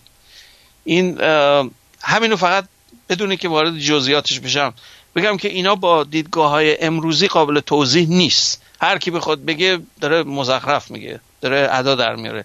من یکم disappointed شدم این آقای deGrasse Tyson Neil deGrasse Tyson یه فیزیکدان منجم معروف امریکایی توی نیویورک خیلی سطحی. گفتش که اون یوفو دیگه. خب چی حالا؟ این فضایی نیست. یوفو. یعنی unknown flying object. Unidentified flying object. همین. من هیچی دیگه نمی‌تونم ولی نیومد بگه خب آدم حسابی. چرا سفسته می‌کنی؟ من نگفتم بیا بگو این الین مثلا کره فلانه. نه اینو من نمیگم. ولی می‌تونی واضحا توضیح بدی که این یک وسیله طبیعی نیست. این یک وسیله ساخته شده به وسیله کسیه. حالا اون کس اون شخص کیه؟ من نمیگم کیه. ولی مسلما یک سیستم طبیعی نیست. یک وسیله که بتونه تو هوا با سرعت چند صد ناتیکال مال داره حرکت می‌کنه به چرخ تو فضا. 90 درجه. این بعد یه دفعه ظاهر بشه یه چند هزار کیلومتر اونورتر این بی‌معنیه. یا حرکت های پرشی بکنه. این اصلا در مکانیک کلاسیک می‌دونین که شما وقتی سر پیچ می‌خوایم بپیچین سنتریفیکال هست. یعنی نیروی جانب مرکز باید به وجود بیارین. نمی‌تونین حرکت زیگزگ بکنین. این اصلا غیر ممکنه. برای که نیاز به شتاب بینهایت داره. شما بخوان یه به یه سمت داریم میریم بعد سرعت رو معکوس بشه به یه جهت دیگه. این غیر ممکنه. بگذاریم خیلی بحث مفصلی فقط خواستم اشاره کنم به دوستان که برن نگاه کنن. تا یه حدی من حدسم اینه که اینا دارن به یه فرم خیلی ملایم دارن دارن expose می‌کنن. به مردم رو دارن به اطلاعاتی که محرمانه نگه داشتن تو دهه های زیاد الان 60 ساله میشه گفت از زمان رازول به این ور سال 47 میشه این لینک لینک این فیلمو بفرستید من الان بذارم تو الان بعد فرستادم. روی پاداماتیک هست روی اینترنت هم بزنین this dispatch بزنین روی یوتیوب. کلیپ معروف UFO. UFO UFO clip US Navy. همینو بزن keyword هاش ایناست. بلافاصله میاد براتون تصویر نشونتون میده. بعد به متنش گوش بدیم من حالا ترجمهش رو می‌تونم براتون بذارم روی پادوماتیک. اصلا حیرت آوره. یعنی خودش اعتراف می‌کنه و من میگم تعجب آور برای من یکی اینو اجازه دادن پخش بشه. هدفشون احتمالا اینه که مردم رو آماده کنن. برای یه سری خبرهایی که ممکن در آینده نزدیک بشنویم. ولی غیر از این هیچ هدفی دیگه نه. بعد تازه یه چیز دیگه رو به قول معروف پابلیک کردن که دولت امریکا در دهی 2000 چیز در سال 2007 یا همچین سالایی زمان ری ریتز اگر بشناسینش با آقای بیگلو. بیگلو یه شرکت یه billionaire معروف امریکایی در یوتا مال لاس وگاس. شرکت هوافضایی داره. اون کاملا معتقده که ما بالاخره باید اینو لو بدیم. به مردم بگیم که آقا اینا میان و میرن ما هیچ کاری هم نمی‌تونیم بکنیم. ولی ایشون با سناتور ریوز اگر ریدز اسمشه البته الان دیگه سر کار نیست congressman بود تو امریکا دموکرات. پول دادن مثل که 20 میلیون دلار چقدر از پنتاگون چند سال رو این کار کردن دوباره. با اینکه پروندهش بسته شده بود قبلا پرونده موجود فضایی ایتی ولی دوباره باز شروع کردن که آقا بحث یوفو رو ببینیم چیه این خلاصه چیکار باید کرد؟ چون مسائل دفاعی امریکا می‌دونیم که ما بودجه ما معادل تمام کشورهای جهان چند برابر بیشتر. بله. بودجه نظامی مونه یعنی تمام دنیا رو یه طرف بذارین چین و روسیه و همه اون افراد همه اون کشورها. ما یه طرفیم تازه 20 برابر مثلا بقیه ایم این اصلا حیرت آوره بودجهمون اصلا سراتر نداره. این 20 میلیون دلار مثل پول تو جیبیه. مثلا بگی برو یه دونه آدامس بخر برای ساز پنتاگون. اینه که ولی کردن این کار رو انجام دادن و به این که اینو لو دادن. من اینش برام عجیبه که چرا گفتن اینو. اینه که می‌خوان اینو ببینن اونایی که می‌خوان اینو ببینن من لینکشو گذاشتم توی آرتین شو. آره at sign آرتین شو. می‌تونید برید توی تلگرام لینک یوتیوبش اونجاست. حالا من الان فیلمشم در میارم براتون می‌ذارم. بسیار عالی. بله. خب سوال دیگه گفت فرمودین کسی که سوال کرده بود. بله پرسیده بودن که همون دوستمون چرا هوشمندی فقط به صورت زیستی وجود داره و اساسا چرا هوشمندی سیلیکونی در طبیعت شناخته نمیشه؟ حالا اینکه انسان خودش می‌تواند به سیلیکون ها هوش و قدرت تصمیم گیری بدهد. آیا هوشمندی فراتر از هوشمندی عالی و زیستی امکان پذیر است؟ آیا همانطور که مغز با ترشح هورمون هر یک از سلول ها را به کار کار خاصی وامی دارد امکان این وجود دارد بتوان از همین طریق باکتری ها را وادار به کارهای عجیب و غریب کرد؟ بله این سوال خوبیه. ببینید مسئله سیلیکون البته برمیگرده به خواص شیمیایی. برید نگاه کنید سیلیکون نزدیکترین چیز به کاربونه تو جدول مندلیف یا همون تناوبی. بنابراین خواص شیمیایی خیلی نزدیک داره.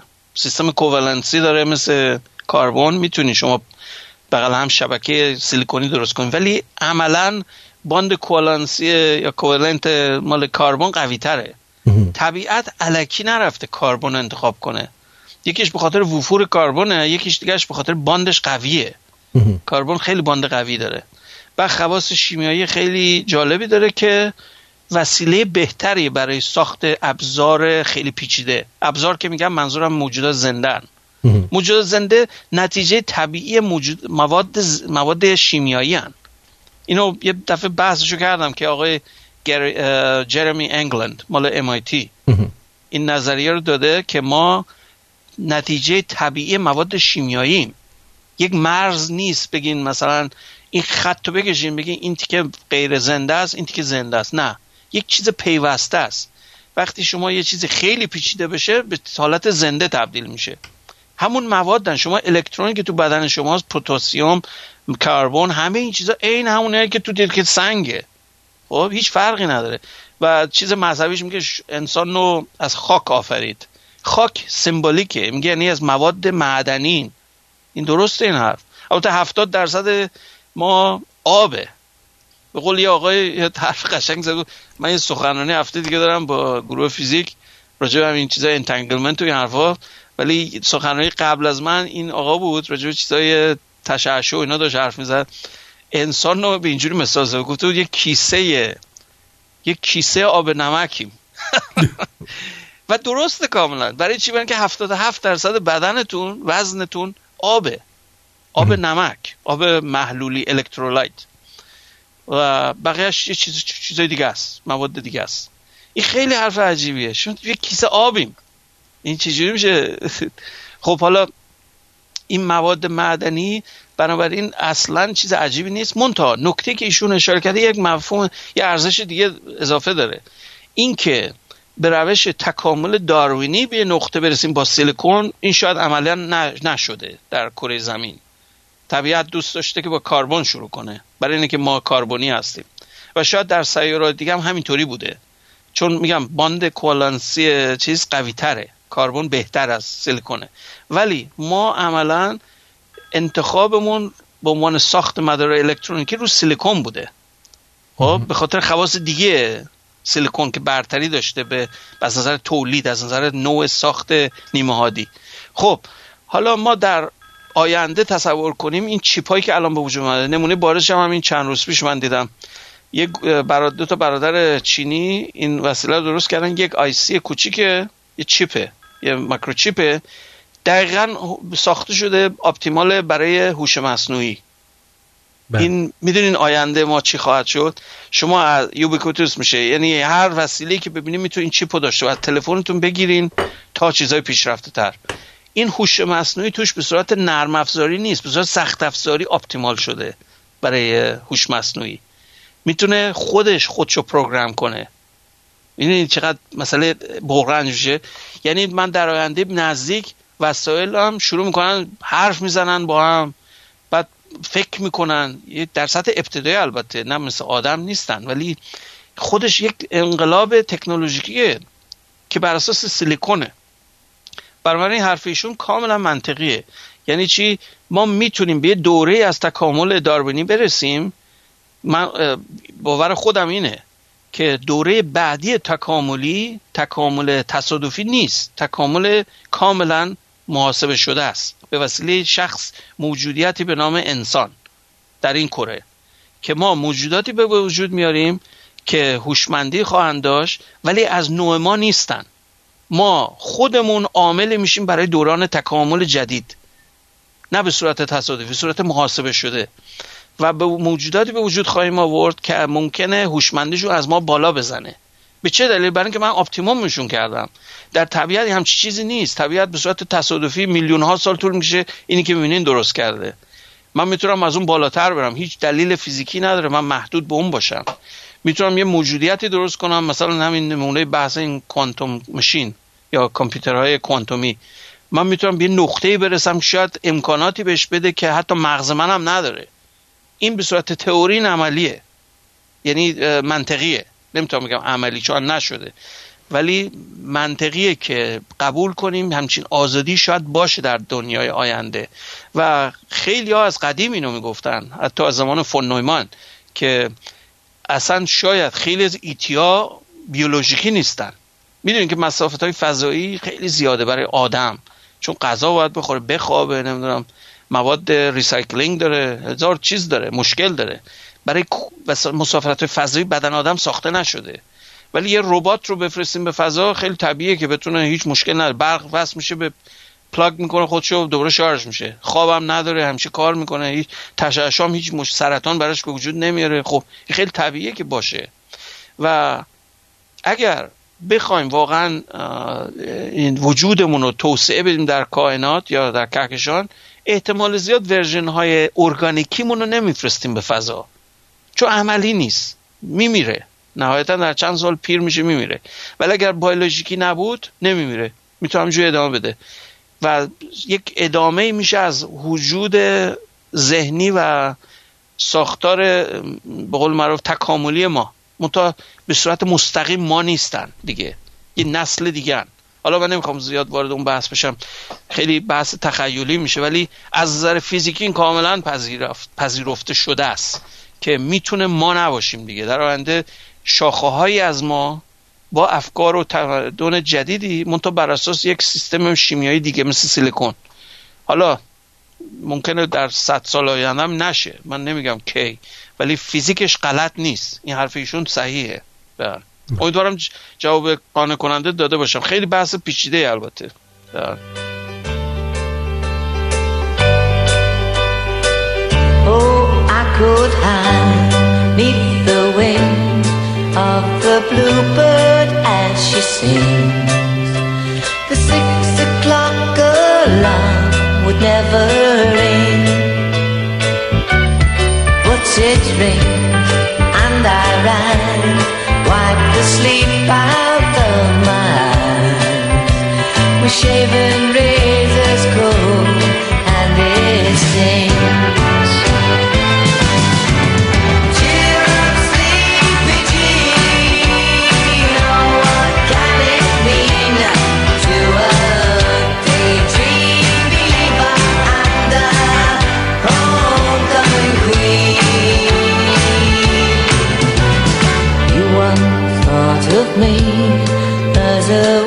night on his knees.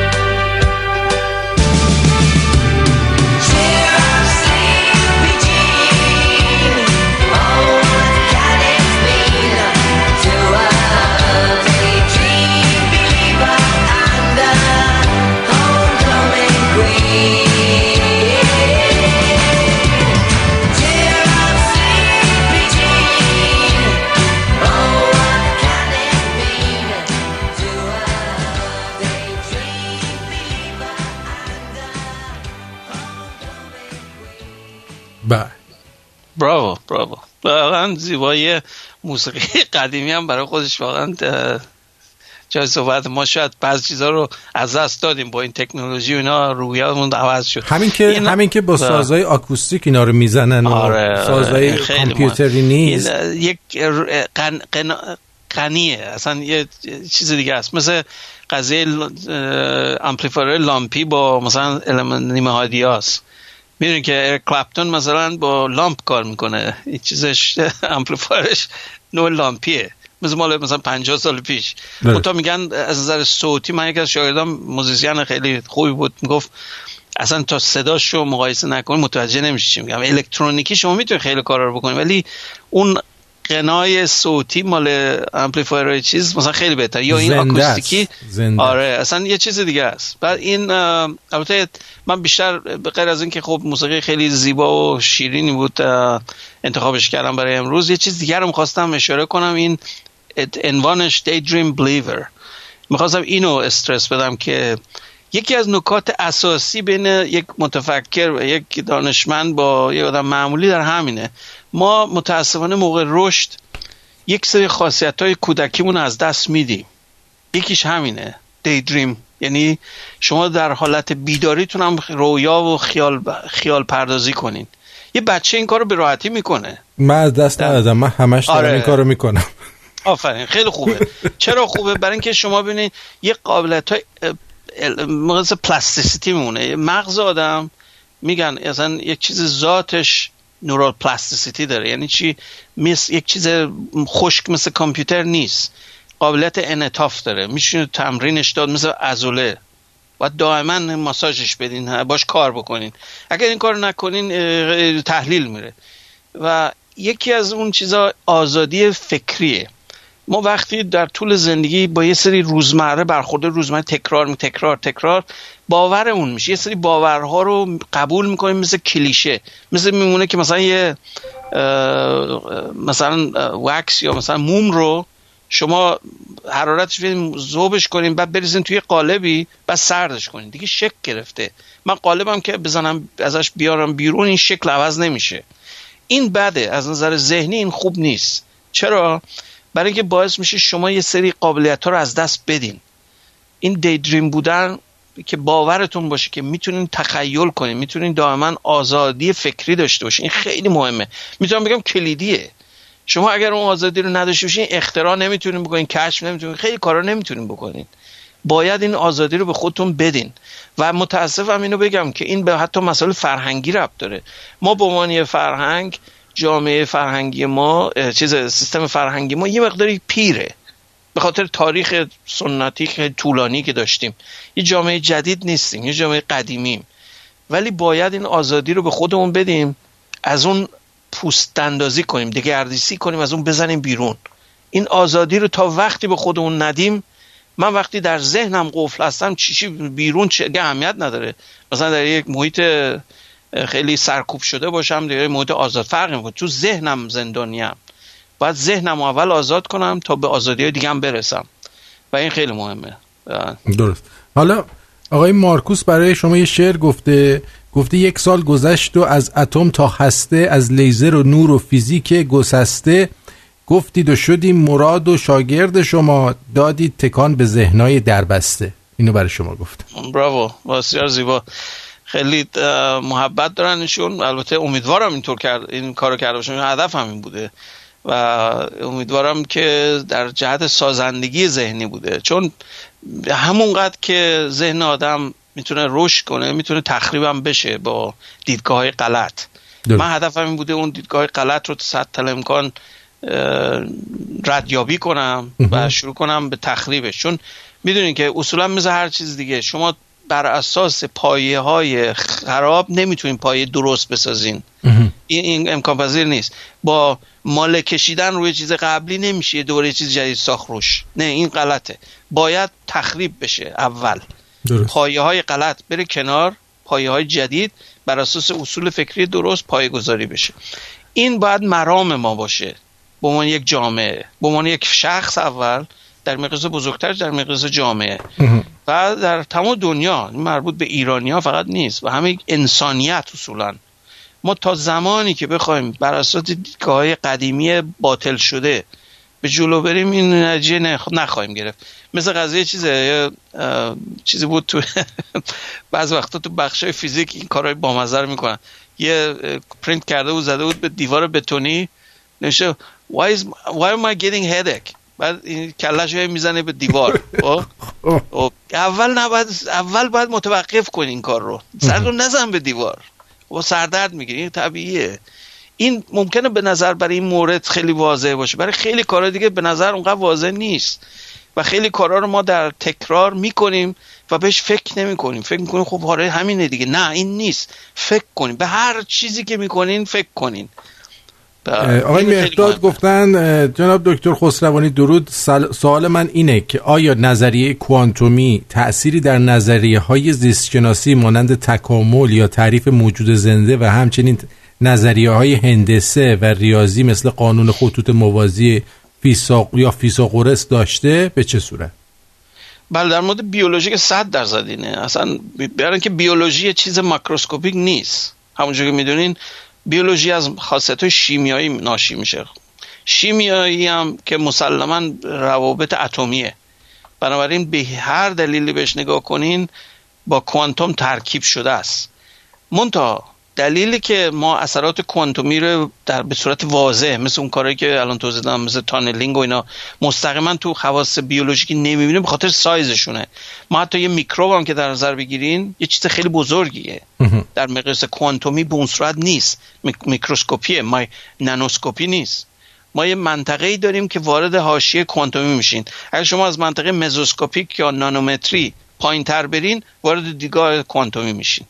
این تقریبا می‌تونیم بگین تقریب خوبیه. بنابراین یک سلول خیلی بزرگه که ما اثرات تونلینگ مثلا توش ببینیم یا تلپورت بکنیم از این از این نقطه به اون نقطه. این چیز کوانتومی در مقیاس سلولی زیاد خودشو منیفست نمی‌کنه. برای چی؟ بزرگه خیلی بزرگه سیستم. یه چیزی هم گفتن من شاید میس کردم. یه چی بود؟ قسمت دوم سوال. که آیا نظریه های هندسه و ریاضی مثل قانون خطوط موازی یا فیثاغورس چی تاثیر داشته؟ بله بله. اون اون که اصلا ابسترکته شما من اینو میگم موضوع عوض میشه ولی چون شروع اشاره کرد و من مقدار آگاهی روی مسئله دارم بهتر اشاره کنم. مسئله قضیه اصل پنج فیساغورسیه اینی که ایشونش نه فیساغورس اقلیدوسیه. میشن هندسه اقلیدوسی. این اصل پنجمش همین اصلی که ایشون اشاره کرد یک نقطه خارج از یک خط تنها و تنها یک خط وجود داره که تقاطع نمی‌کنه با این خط. در هندسه اقلیدوسی.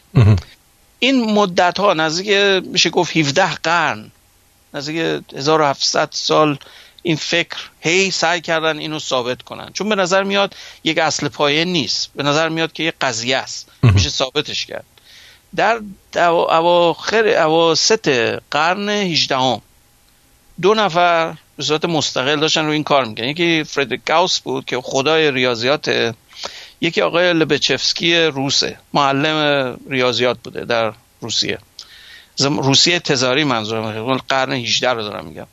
لبچفسکی اومد بر اساس یک نظریه انحناهای منفی یه چیزی کشف کرد که نه تنها یه خط بلکه بی نهایت خط می‌تونی موازی خط دیگه به وجود بیارین در یه فضای غیر اقلیدسی فضایی که منحنیه مثل زین اسب. زین اسب یک نوع منحنی منفیه. خب دقت کردین یه نقطه تلاقی داره که محل که میشینین اون بهش میگن saddle point یا همون نقطه زین که از این ور انحنای اینوری داره از اون ور انحنای اونوری داره. دقت کردین یه چیز عجیبیه. درست. این روی اون نمی‌تونین شما خط موازی یه دونه بکشید می‌تونید چندین تا بکشید این تناقض داره با اصل اقلیدوسی نظریه مال گاوس و نظریه ریمان برعکس اینه. فضاهای محدب یا کنوکس رو بحث کرد. که در یه فضای محدب شما اصلا نمی‌تونید موازی بکشین. شما هر خطی بکشین تناقض می‌کنه با هم تلاقی می‌کنه با هم. این شد که این میگم نتیجه گیری کنم که این اصلا اصل نیست. یک چیز منحصر به فرد نیست. بستگی به نوع هندسه فضا داره. نظریه کوانتومی یک دیدگاه فیزیکیه. ما معادلات و فرمای ریاضی رو روش قالبایی می‌ذاریم که با طبیعت جفت بشه. الزاما اون اینایی نیست که ما همیشه تو مسائل ذهنیمون به کار می‌بریم. چیزی که در مکانیک کوانتومی بسیار کاربرد پیدا کرد نظریاتیه که مربوط به ریاضیات امواجه. بهش میگن فوریر انالیسیس یا نظریات فوریه مال یک ریاضیدان فرانسوی بود که در قرن 18 به وجود آورد.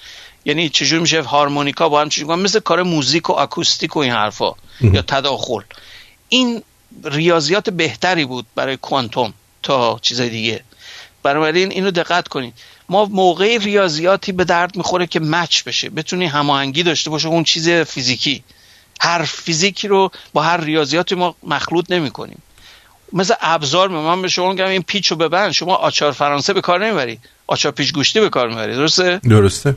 دقیقا به همون داره. که ابزار درستیه برای اون کار. این هم همینه.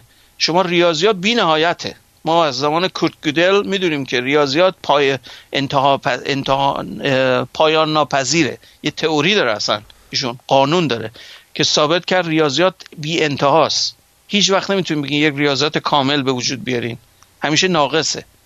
و بنابراین دلیل نداره ما هر ریاضیات رو بر هر جا به کار ببریم. آقای مسعود تشکر کردن گفتن تو این یک سال به اندازه ده سال پیشرفت کردن و تشکر ویژه کردن. آقای وحید گفتن در هنگام مشاهده ذره کوانتومی ذره از حالت superposition خارج میشه و اسپین بالا با یا پایین مشاهده میشه. حالا برای تکرار آزمایش آزمایش ذره رو باید دوباره به حالت superposition برگردون. این پر برگردون به حالت superposition دقیقا یعنی چی؟ بله بله ایشون خیلی آشنایی دارن احتمالا. برای که این نوع کلامشون مشخصا از چیز آگاهی کوانتومی میاد. این برای بقیه باید توضیح بدم ایشون منظورشون چی بوده. این مورد سپین که ایشون اشاره کردن بعد اول توضیح بدم. مسئله حالت کوانتومی مدل های مختلف داره. سپین یکیشه. سپین که میگیم مربوط به ترجمه ای بخوایم بگیم یعنی چیزی که میچرخه. این نیست. دقیقا. در چیز کوانتومی سپین یه خاصیت مجزاست. برمیگرده به دیدگاه پیچوندن. یعنی مثل فرفره که یه چیزی میچرخه میگیم سپین خب؟ یه الکترون سپین داره. می‌دونیم اینو. آزمایش که بکنین اشترنگرلخ یه تسته. تو میدان مقناطیسی وقتی یه الکترون میفرستین دو شاخه میشه. یکیش میره بالا یکیش میره پایین. همون سپین اپ سپین داون که ایشون اشاره کرده. ولی این ربطی به چرخیدن فیزیکی نداره. این ما این هم ثابت کردیم که اگر میچرخی یه چیز دیگه می‌شد یه بحث دیگه بود. ولی خاصیتش مثل حالت چرخیدن فرفره است. از نظر چیز تجسمی. ولی فیزیکشون نیست. می‌خوام اینو اشاره کنم. کاملا یک پدیده مستقله که ما بهش میگیم سپین. خب؟ برای ذرات کوانتومی. مثل مومنتوم زاویه‌ای یا چیزای دیگه فاکتورهای دیگه یا مومنتوم خطی. اندازه حرکت خطی. اینا فاکتورهای کوانتومی هن. منتها فاکتور اسپین ساده ترین فرمه. اگر توی میدان مغناطیسی چیز رو بگیرین البته اینم بهتون بگم. تا میدانی وجود نداره شما نمی‌تونی بگی چی. هیچ چیزی رو نمی‌دونی. این بحث ایشون که گفت superposition یا برهم نهی. اصل برهم نهی. یعنی چی؟ یعنی امواج می‌تونن به صورت همینجوری مخلوط رو جهات های مختلف باشن. بهش میگن فضای هیلبرتی. زمان اسمش هم بدونید تو این فضای هیلبرتی می‌تونن انواع اقسام برداری یه حالت های مختلف داشته باشن. به محض که من بهش نگاه می‌کنم باش یعنی واکنش دارم میدم. نگاه کردن مفهوم نوری نیست. من بعد با دستگاه می‌تونه نگاهش بکنین. این حس نوری فقط یک مثاله که من یه چیز رو مشاهده کنم. تو دستگاه هم می‌تونین مشاهدهش کنین.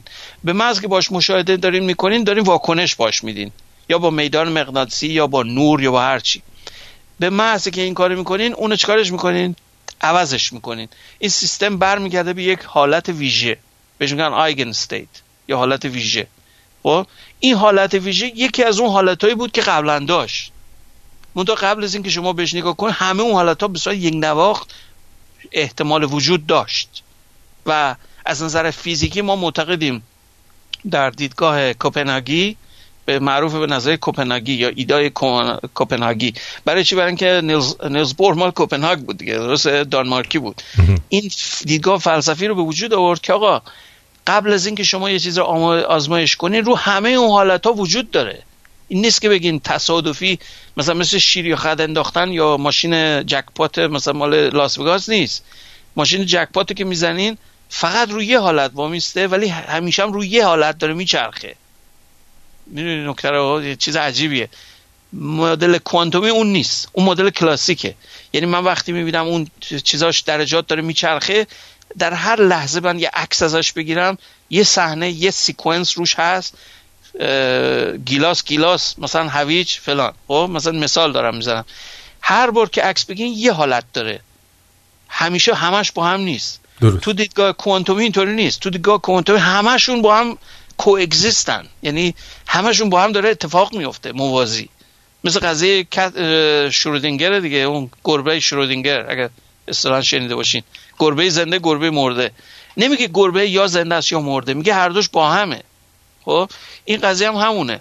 شما تمام حالت ها تو superposition هستن به محض که بهش نگاه می‌کنین میره تو یکی از این حالت ها بسیار تصادفی کاملا تصادفی. هیچ قابل پیش بینی تو کدوم حالت میره. ولی احتمالی که تو کدوم حالت بره توسط معادلات کوانتومی می‌تونید بنویسید میگه این حالت مثلا پایه خب خیلی محتمله. من مثل هر چیزی مثل اون چاله پتانسیلی. من فکر کنم یه کوه تپه دارم یه توپ فوتبال رو نگاه بهش بکنم اون توپ فوتبال احتمالا اون پایینه. رو لبه کوه وانست اون بالا. خیلی غیر محتمله که اون بالا باشه. اون بهش میگن excited state یا حالت تحریک شده. من همیشه به احتمالا اون پایینم. این چیزا ریز مثل این ریزش کوه. شما دیدین کوه بریزه بره بالا مثلا؟ این اصلا عمله نیست. درسته؟ محتمل ترین حالت اینه که کوه ریزش می‌کنه یا بهمن میاد بهمن میاد پایین. این محتمل ترین حالت صحنه. کوانتوم می‌کنه که همین جوریه بهتون میگه محتمل حالت تو چه حالتیه؟ بعد که آزمایش می‌کنی می‌بینی اونجاست مثلا یا نیست. با یه احتمالی. زیاد که اندازه بگیریم می‌بینیم که اونجاست مثلا. و حرف بعدیشون این بود که می‌تونیم برگردیم بالا superposition؟ نه. به محض که مشاهدش کنیم دیگه بعد از اون همیشه همونجاست. این به خاطر تاثیرپذیری مشاهدهگر و مشاهده شونده چیز مشاهده و مشاهدهگر با هم ترکیبی هن. یه چیز مستقل نیستن از هم. Observer و observable یه سیستمن توی مکانیک کوانتومی. بله. ارزم به حضور شما که آقای ساشا تشکر کردن و گفتن شما خیلی بی نظیری شما رو گفتن. من عاشق فیزیک ذرات هستم و وقتی شما یه مبحثی از کوانتوم رو تحلیل می‌کنید من واقعا به وجد میام. هر دوی شما عزیزان پاینده باشید. بعد آقای وحید ادامه دادن. این آیا تفسیر جهانهای موازی از در هم تنیدگی کوانتومی به دست میاد؟ دو transportation چیست و چه رابطه ای با در هم تنیدگی دارد؟ بله بله. منظورشون teleportation نه transportation. بله. اون قبلی بر قبلی مسئلهشون که گفتن اون همون واژه entanglement یا گره خوردگی کوانتومیه. حالا واژه بهتری من فکر می‌کنم براش نباشه. حالا بعد برن به فرهنگ لغت نامه دهخدا یا جای نگاه کنم اینم فارسی به وجود آوردن براش نه. ولی مفهومش هم گره خوردگی entangle مثل چند تا سیم به مثلا نخ به هم بپیچن اون حالت. بخوان تصویرش کنین. یکی دیگهشون تلپورتیشن بود که همون من قبلا صحبتشو کردم. شما می‌تونید از یه جایی یک چیزی رو با یه چیز دیگر رو هماهنگ کنین. یک بشن یکی بشن. من روش چهار تا پتنت دارم روی مسئله. من و چند نفر دیگه از کمپانیمون ما این روش کار کردیم. بر اساس همون تئوری آزمایشی چیز بود. آقای سایلنگر اتریشی که میشه entanglement رو جابجا کرد. بهش میگن swap entanglement یه چیز خیلی جالبه میشه جابجایی ایجاد کرد. بین مثلا دو تا نقطه و دو نقطه دیگه می‌تونی اینا رو با هم جابجا کنی. اون دو تای دیگه هم جابجا میشن. همزمان. به صورت در لحظه. یعنی زمان نمی‌بره. این چیز یه چیز عجیب کوانتومیه اون مورد دیگهشون که اشاره کرده بودن مثلا entanglement رو بخوام بیشتر توضیح بدم. بعد تاریخیشو بهتون توضیح بدم. در 1935 البته اینستین خیلی خیلی ناراحت بود از قضیه کوانتوم. می‌دونید که کوانتوم رو هیچ وقت قبول نکرد. تا موقع مرگش هیچ وقت با اینکه خودش پایه‌گذار کوانتوم بود از الهازایی با زمان مکس پلانک ولی خودش هیچ وقت ساختار کوانتومی رو نتونست بپذیره. بدون اینکه با دیدگاه ذهنیش متفاوت بود با دیدگاه دیترمینیزمش موافق نبود. علیتی فکر می‌کرد. فکر می‌کرد کلاسیک درسته. فکر می‌کرد همه چیز باید یک علت یه چیز دیگه باشن. مثل قضیه که از زمان ارسطو به این ور ما اونطوری فکر می‌کردیم.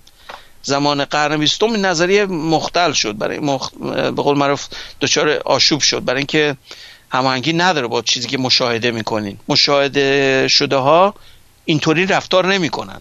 تصادفی رفتار می‌کنن. این یه چیز ساده ای نیست. ایشون خیلی اصرار داشت که این حرف غلطه.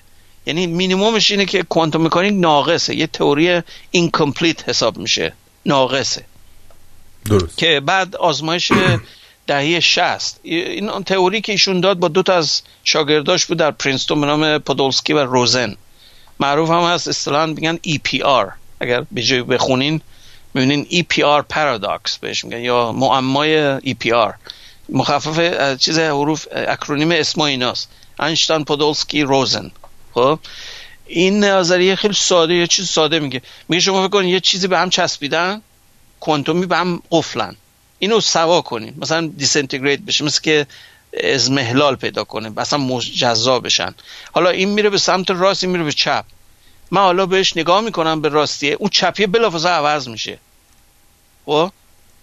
این اگر اگر زمان زیاد بهش بدیم فاصله زیاد باشه این خلافه اصلا مفاهیم کلاسیکه. چون میشه ماورای سرعت نور. من اینو دست بزنم چجوری اون یکی می‌فهمه من چیکار کردم این یکی رو درسته. درست یه حرف عجیبیه این. ولی فیزیک کوانتومی به شما میگه دقیقا همینه. میگه اصلا ربطی به زمان نداره. میگه این دوتا هیچ وقت از هم سوار نمیشن. با اینکه شما فاصله دادی بهش اینا همیشه به هم وصل میمونن. گره خوردگیشون میمونه همیشه. این همون اصلا entanglement ی که میگم بهتون. حالا کار نداره فاصله چقدر باشه. این بلافاصله شما اینو دست بزنید عوض میشه. همونجور که بهتون گفتم رکوردش مربوط به چینیاست اینو تست کردن. این آخرین آزمایش اینو که من دیدم با گروه همین زایلینگر در اتریش در گراتس. شهری به نام گراتس. یک لینک ماهواره ایجاد کردن. مسیرش نزدیک 7000 کیلومتر این چیزاست. بین چین و این شهر. از طریق لینک یه فوتون رو اینجا وصل کردم به یه فوتون دیگه اونور. چی هم این سرعتش مینیموم باید چندین هزار برابر سرعت نور باشه. اگه یه چیزی از این بخواد پرواز کنه که به اون یکی بگه که آقا چیکار کن؟ این باید ما چندین هزار برابر سرعت نور در میاد. یعنی چی؟ خلاف نظریه نسبیت این حرف. منتها یه نکته که باید دقت کنین که چیزی از این ساطع نمیشه بره به اون سمت. این خلاف نسبیت. این طور نیست. entanglement چیزی از چیزی ساطع نمیشه. میگه اصلا وجود پراکنده است. وجود در این محل فقط نیست. با یک وابستگی به اون نقطه بعدیت اون نقطه دیگر داری همیشه. بهش میگه entanglement یعنی به هم تاب خوردگی دارین با هم. نمی‌تونی قطعش کنی. این هم با اینکه دور هم شدی ولی بازم بهش وصلی. این یک معجزه quantum mechanic ه که ما عملا اینو آزمایش کردیم. این چیز خیالی نیست. این وجود داره. من میگم اخترام ما روش داریم. یه چیز این آقای زایلینگر هم میگم آزمایشاتش کرده. خیلی از پیشروان این رشته است تو کوانتوم.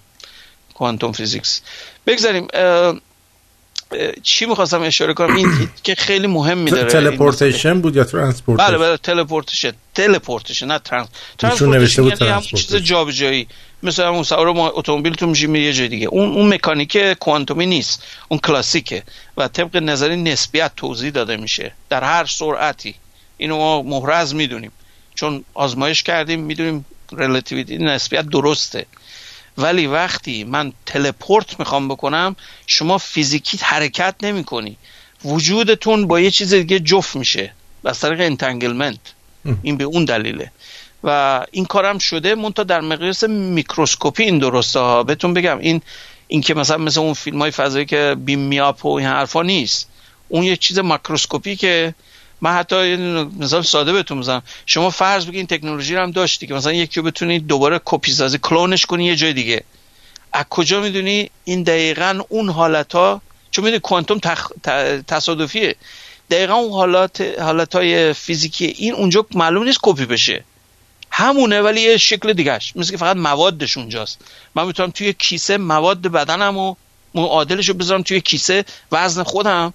توی کیسه. همونجور گفتم 70 کیلو مثلا اگر 100 کیلو هم 70 کیلوش آب فقط. درسته؟ با نمک و مواد معدنی و این حرفا. معادلش به وجود میاد. این از نظر فیزیکی عین منه. همون مواده ولی ترکیب و آرایشش اصلا شباهتی به من نداره. درسته؟ یه کیسه آب و یه سری خرت توش داره. این من نیستم. اینه که خیلی محتاطانه با این حرف باید عمل کنیم. اگر هم یه دنیایی بشه که ما بتونیم همچی تکنولوژی برای دنیا ماکروسکوپ درست کنیم خیلی کار داریم تا بخوایم اون ماهیت وجود فیزیکیتون با عقلتون و همین حافظتون اینا بتونیم دوباره بازسازی کنیم یه نقطه دیگه. می‌تونم بگم خیلی غیر محتمل به نظر میاد همچی تکنولوژی به وجود بیاد. حالا حالا. آقای علی بی گفتن که می‌تونید نظر دکتر در مورد dark energy و multiple universe بپرسید. بله بله. این خیلی نکته خوب بود. من میس کردم. قبلا یکی از شنوانده دیگه اون سال کرد. دنیای موازی معروفه. این رو یه شخصی آقای بسیار خیلی آدم استثنایی بوده به نظر من.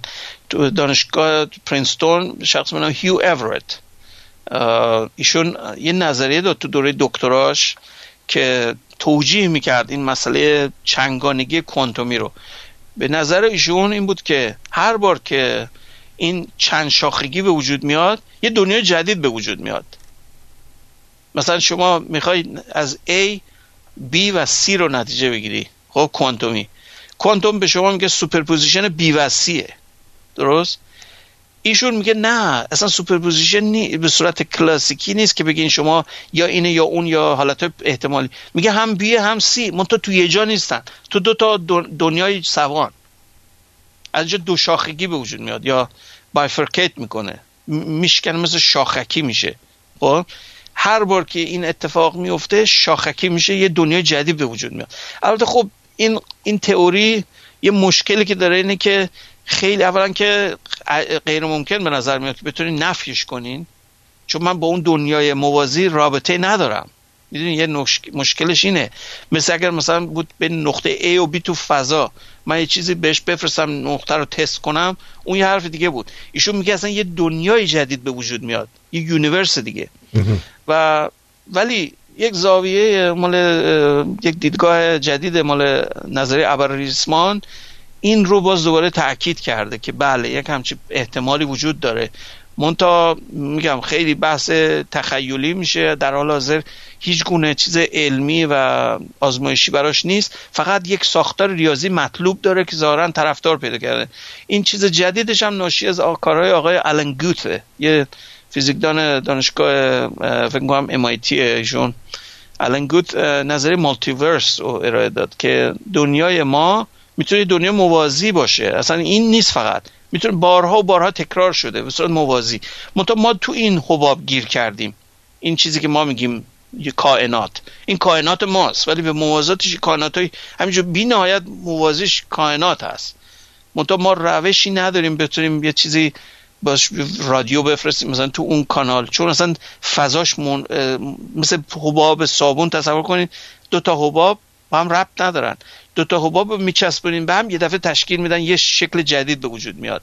خب؟ میشه یه حباب جدید. اینا میگن این حبابا مستقل از همن. این حرف خوب می‌تونین بزنین. من نمیگم نمی‌تونیم این حرف رو بگین. ولی راه آزمایشی باید براش بدین. بگین که مثلا یه تئوری که میگین من با آزمایش یه کاری بکنم که خلافش رو می‌تونم یا ثابت کنم یا می‌تونم اثباتتون کنم. اگر نگین اونو یه حرف مفتیه به قول معروف. در حد مثلا همین یک تخیل. بله. اجازه بدید که اینجوری یه ریفرش بکنم.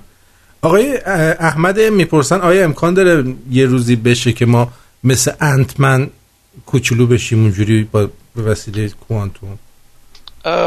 کوچولو منظورت اون سفرهای تخیلی ماننده که مثلا شما این فیلم فیلم انتمن بله بله آره اونجوری ممکنه بشیم. مشکل اون مسئله چیز دیگه است. مسئله اتم ها سایزشون مشخصه. شما اتم که نمی‌تونین سایزش کوچولو کوچولو بزرگ کنین. ترکیب با وقتی یه چیزی رو کوچیک می‌کنین مقدار جرم رو کم کردین. درست. بنابراین من انتظار یک نابغه مورچه نابغه نخواهم داشت هیچ وقت. دیدین چرا؟ مقدار سایز نورونایی که تو مغز اونه با من یکی نیست.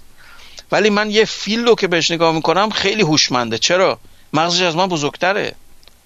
اصلا فیلا عاطفی می‌دونین که چیزای عاطفیشون حتی پیچیده از آدمه. آدم اصلا پیچیده بعضی چیزاش پیچیده نیست اصلا. برخلاف تصورمون. دلفین از آدم بزرگتر مغزش یکم. نهنگ چی؟ نهنگ هم بزرگتره. نهنگ پنج برابر آدمه. البته نسبت به هیکلش بزرگ نیست. یه حیوانی که مثلا 50 تن وزنشه مغزش پنج برابر من باشه خیلی بزرگ نیست مغزش. مغز خیلی کوچولویه به نسبت به هیکلش. منتها همین که مغزش بزرگتره یعنی چی؟ یعنی قابلیتش زیاده. کم نیست قابلیتش. منتها خب شما توی محلول آب نمک که باشین همین نمک آب دریا شما مسلما برق رو نمی‌تونید اختراع کنین. اینو می‌تونیم خیلی محترز بگیم. شما باید یک موجود مال خشک خشک روی زمین باشین تا مفهوم برق رو بفهمین. خب این همون بحث مسئله مثل قضیه قبلی که اشاره کردم که خیلی های مقدار مشکل پیدا کردم باش که شما فیزیکدان کور ما نداریم. اگر داشته باشیم بدن کور شده و مثلا. یا اگرم که شما یک استثنایی پیدا کنید که واقعا مادرزادی کور بوده خیلی نادره که بشه فیزیکدان بشه. چرا؟ بینایی انسان یک چیز بیسیک درکشه. خب؟ یه چیز پایه است. شما می‌دونی گوشت نشنوه ولی همیشه تصویر رو می‌بینی خیلی مهمه. اگر بینایی نداشتی خیلی چیزا رو نمی‌فهمی. قضیه مسئله توی آبزی قول معروف آبزی همینه. شما تو محیطی که هدایت الکتریکی خیلی بالا داره بخوای مفهوم برق رو درک کنین خیلی سخته. البته ما ماهی برقی داریم اینو بگم. ایل الکتریک ایل نزدیک هزار ولت برق تولید می‌کنه حدودا.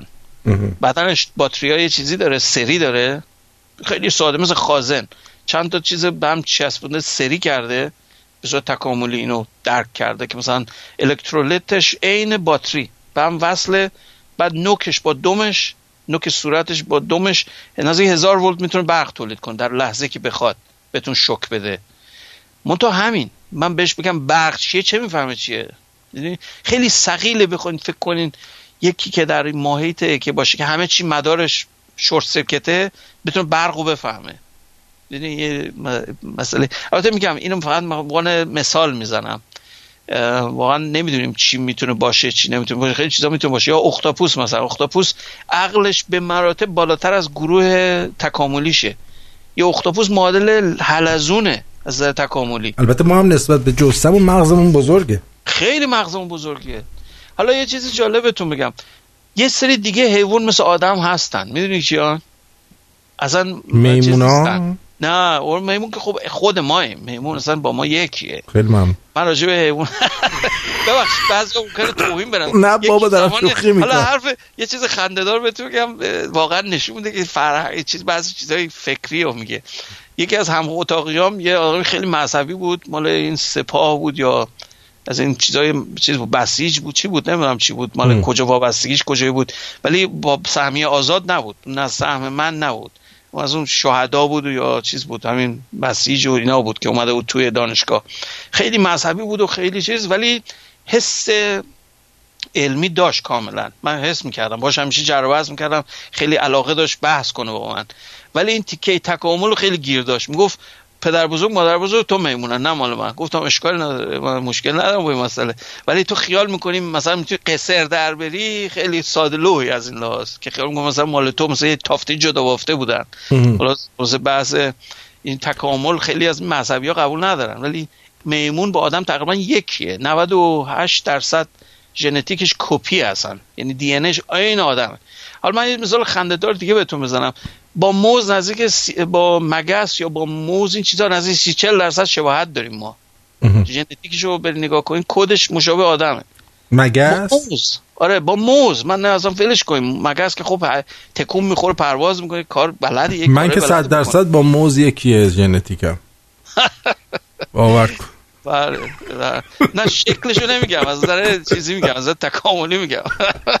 وارد بحث فرعی نشید بله این چیزو می‌خواستم بگم. مورد ژنتیک چی بود؟ الان حرف پراکنده شد. یه چیزی که داشتیم داشتیم می‌گفتی یه نفر هستش که شبیه ماست. بعد گفتین مگس و موز. نه شبیه ما نه قبل از اونو دارم میگم. یه حرف بحث اصلا یه سوال یه چیز دیگه بود. سوال انتمن بود. انتمن او انتمن بله بله. خب می‌خوام نتیجه گیری خیلی سریع بکنم. شما تعداد نورونای و سلولای عصبی که توی مغز هست کاربرد متناسب بالا میره و چیزای مشابه ما هست. توتی کلا مثل ماست. وزنشون با مغز وزن مغزشون شبیه آدمه. مورد دلفین استثنایی از آدم بیشتره. نسبت مغزش به هیکلش بزرگتر است. حتی آدمه. این یه چیز عجیبیه. ولی برعکسش صحیح نیست. من اگر برم حتی به پایین ترین حالت C. elegans مثلا نگاه کنم یه کرمه خب؟ C. elegans یه کرمه. ده هزار تا تقریبا نورون داره مغزش. من با کامپیوتر می‌تونم یه C. elegans رو کپی بزنم. من می‌تونم یه سیستم عصبی الکترونیکی درست کنم دقیقا C. elegans باشه. این قابلیت computational رو من دارم الان امروز. بنابراین چی؟ اون مثل من نیست. حالا اون یه چیز ریزه من چیز بزرگ. من نمی‌تونم تو همون پیچیدگی رو بذارم توی داخل C. elegans چرا؟ برای که جا نداره. فیزیکی جا نداره. می‌دونی؟ مغز آدم یک کیلو نیمه. یک کیلو نیم رابطه است. بیلیون عصب تریلیون تریلیون تریلیون اتصالات عصبی داره. اصلا بزرگتر از تعداد ذرات اتم داخل کائنات ما شبکه عصبیمون اتصال داره. اصلا باور نکردنیه حرف ولی فیزیکی درسته. خب؟ اینه که نمی‌تونین شما این پیچیدگی رو داشته باشین. می‌تونین ریزش بکنین ولی اون دیگه کم عقل میشه. اینجوری بهتون بگم. مثلا این فیلم های. چیز تخیلی می‌بینیم مثلا آدم رو کوچولو کرده اون دیگه خیلی باهوش نخواهد بود. اینجوری خیلی بامزه میشه. یه ممکنه یه صداهای نازکی در بیاد چون وکال کوردش هم ریز میشه. صداتون میره تو منطقه اولتراساوند. حالا من یه چیزی از شما می‌پرسم. شما ببین شیر و ببر با هم آمیزش کنن بچه به دنیا میارن. آیا ما هم با میمون آمیزش کنیم؟ بچه‌مون چی چی در میاد اون وقت؟ نه نه اون بسکه رابط نزدیکی ژنتیکی نون داره. و مسائل دیگه. البته شما مخلوط می‌تونین بکنین اینا رو. کار اتیکال مشکل داره. مثلا مثلا تکنیکی نیست. ما کارا رو خیلی کارهای عجیب غریب می‌تونیم بکنیم. منتها آیا درست این کارو بکنیم یا نه؟ این بهش مثلا بچه دار میشن. مثلا بگیم عزیزم میمون خوشگلم بیا امشب با هم یه بچه درست کنیم. میشه یا بعد حتما آزمایشگاهی باشه. طبیعی نمی‌تونین. میگم اینا دلایل چیزی ژنتیکی تکاملی داره. برای اینکه اون نوع گونه اون authenticity و چیز purity شو حفظ کنه یه روش های ژنتیکی خودشو یه جوری کرده که خیلی خاص شده. برای من قاطی نمیشه با چیزای دیگه. ما یکی از فامیلامون این کارو کرده بود. البته بعد فهمیدیم نه خانومش شبیه میمونه.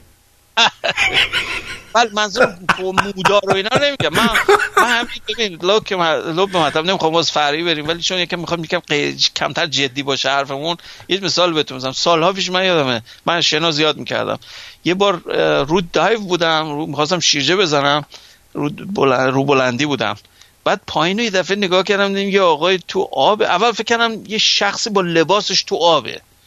بعد پیش خودم گفتم این چرا این سوت نمی‌ذاره که این چرا با لباس اومده تو آب. بعد که چرخی دیدم بدنش موی بدنشه. مثل سیاه میگی پیرن سیاه تنشه. این واقعا حیرت آور بود برام. هست اون مدلش هم هست. یه ذره فرق می‌کنه با چیز مثلا مقدار موی که مثلا رو حیوانات دیگه می‌بینی. ما همونیم. ببینید این این یک نوع خودخواهی از یه نوع درک ناقص میاد. ولی شما میمون رو ناز می‌کنی موی نرمیده اون آقا رو ناز کنی خوشت نمیاد اون چنانا. من به یه جا جورت نمی‌کنم اون آقا رو نازش کنم. به شما پیشنهاد می‌کنم این کارو نکنی. بله، بگذاریم. حالا یه, یه سوال دیگه هم که دوستان کرده بود در مورد موبایل. خب بله. گفته بود چرا یه جوری باتریاشو درست نمی‌کنن که باتریش تموم نشه؟ آیا با ایجاد میدان مغناطیسی با توجه به اینکه برق موبایل دی سی هست میشه این کار رو کرد که الکترون به طور دائم در حرکت باشن به صورت چرخه یا خیر؟ البته من برام جای تعجبه ما ساعت های آفتابی و ماشین حساب نور، نوری درست کردیم ولی این موبایل رو این نوری رو روش نمی‌ذارن که شارژ بشه. مشکل مشکل اون نیست. اولا که اون حرف که ایشون می‌زنه این مشکل اساسی داره به خاطر اینکه عدم با تقارن نداره با اصل فیزیکی. در اصل فیزیکی بقای انرژی ما ماده بهتون تضمین می‌کنه. شما نمی‌تونید همچی کاری بکنید انرژی همجوری از هوا در نمیاد. انرژی یک چیز مسدوده توی سیستم بسته مقدار انرژی کانتنتش مشخصه. نمی‌تونه انرژی همجوری از بزاد مثلا. اینطوری نیست همچی چیزی. شما می‌تونید سیستمایی بسازین که انرژی ذخیرش خیلی زیاد باشه. مثلا مثلا فیول سل بهش باتری سوختی. ما تمام ماهواره هامون بیشتر از قدیم از دهه 60 به این و یا آپولو که رفت به ماه با باتری سوختی بود. نه باتری مثلا شیمیایی. روش مثل باتری مثلا لیتیوم اینا نبود. باتری سوختی بود. خب اونا خیلی انرژیش بهتره. منتها نمیشه ساخت در مغز کوچیکش خیلی سخته بسازه این لیتیوم یه معجزه بود. ترکیب لیتیوم وقتی پیدا شد همین باتری که امروز می‌بینید که تو همه لپتاپ و cell phone اینا انرژی دانسیتش خیلی بالاست. نسبت به باتری سربی مقایسه کنید. باتری سربی اصلا نمی‌تونی تکونش بدی. اینقدر سنگینه به خاطر سرب. و انرژی ذخیرش خیلی محدوده.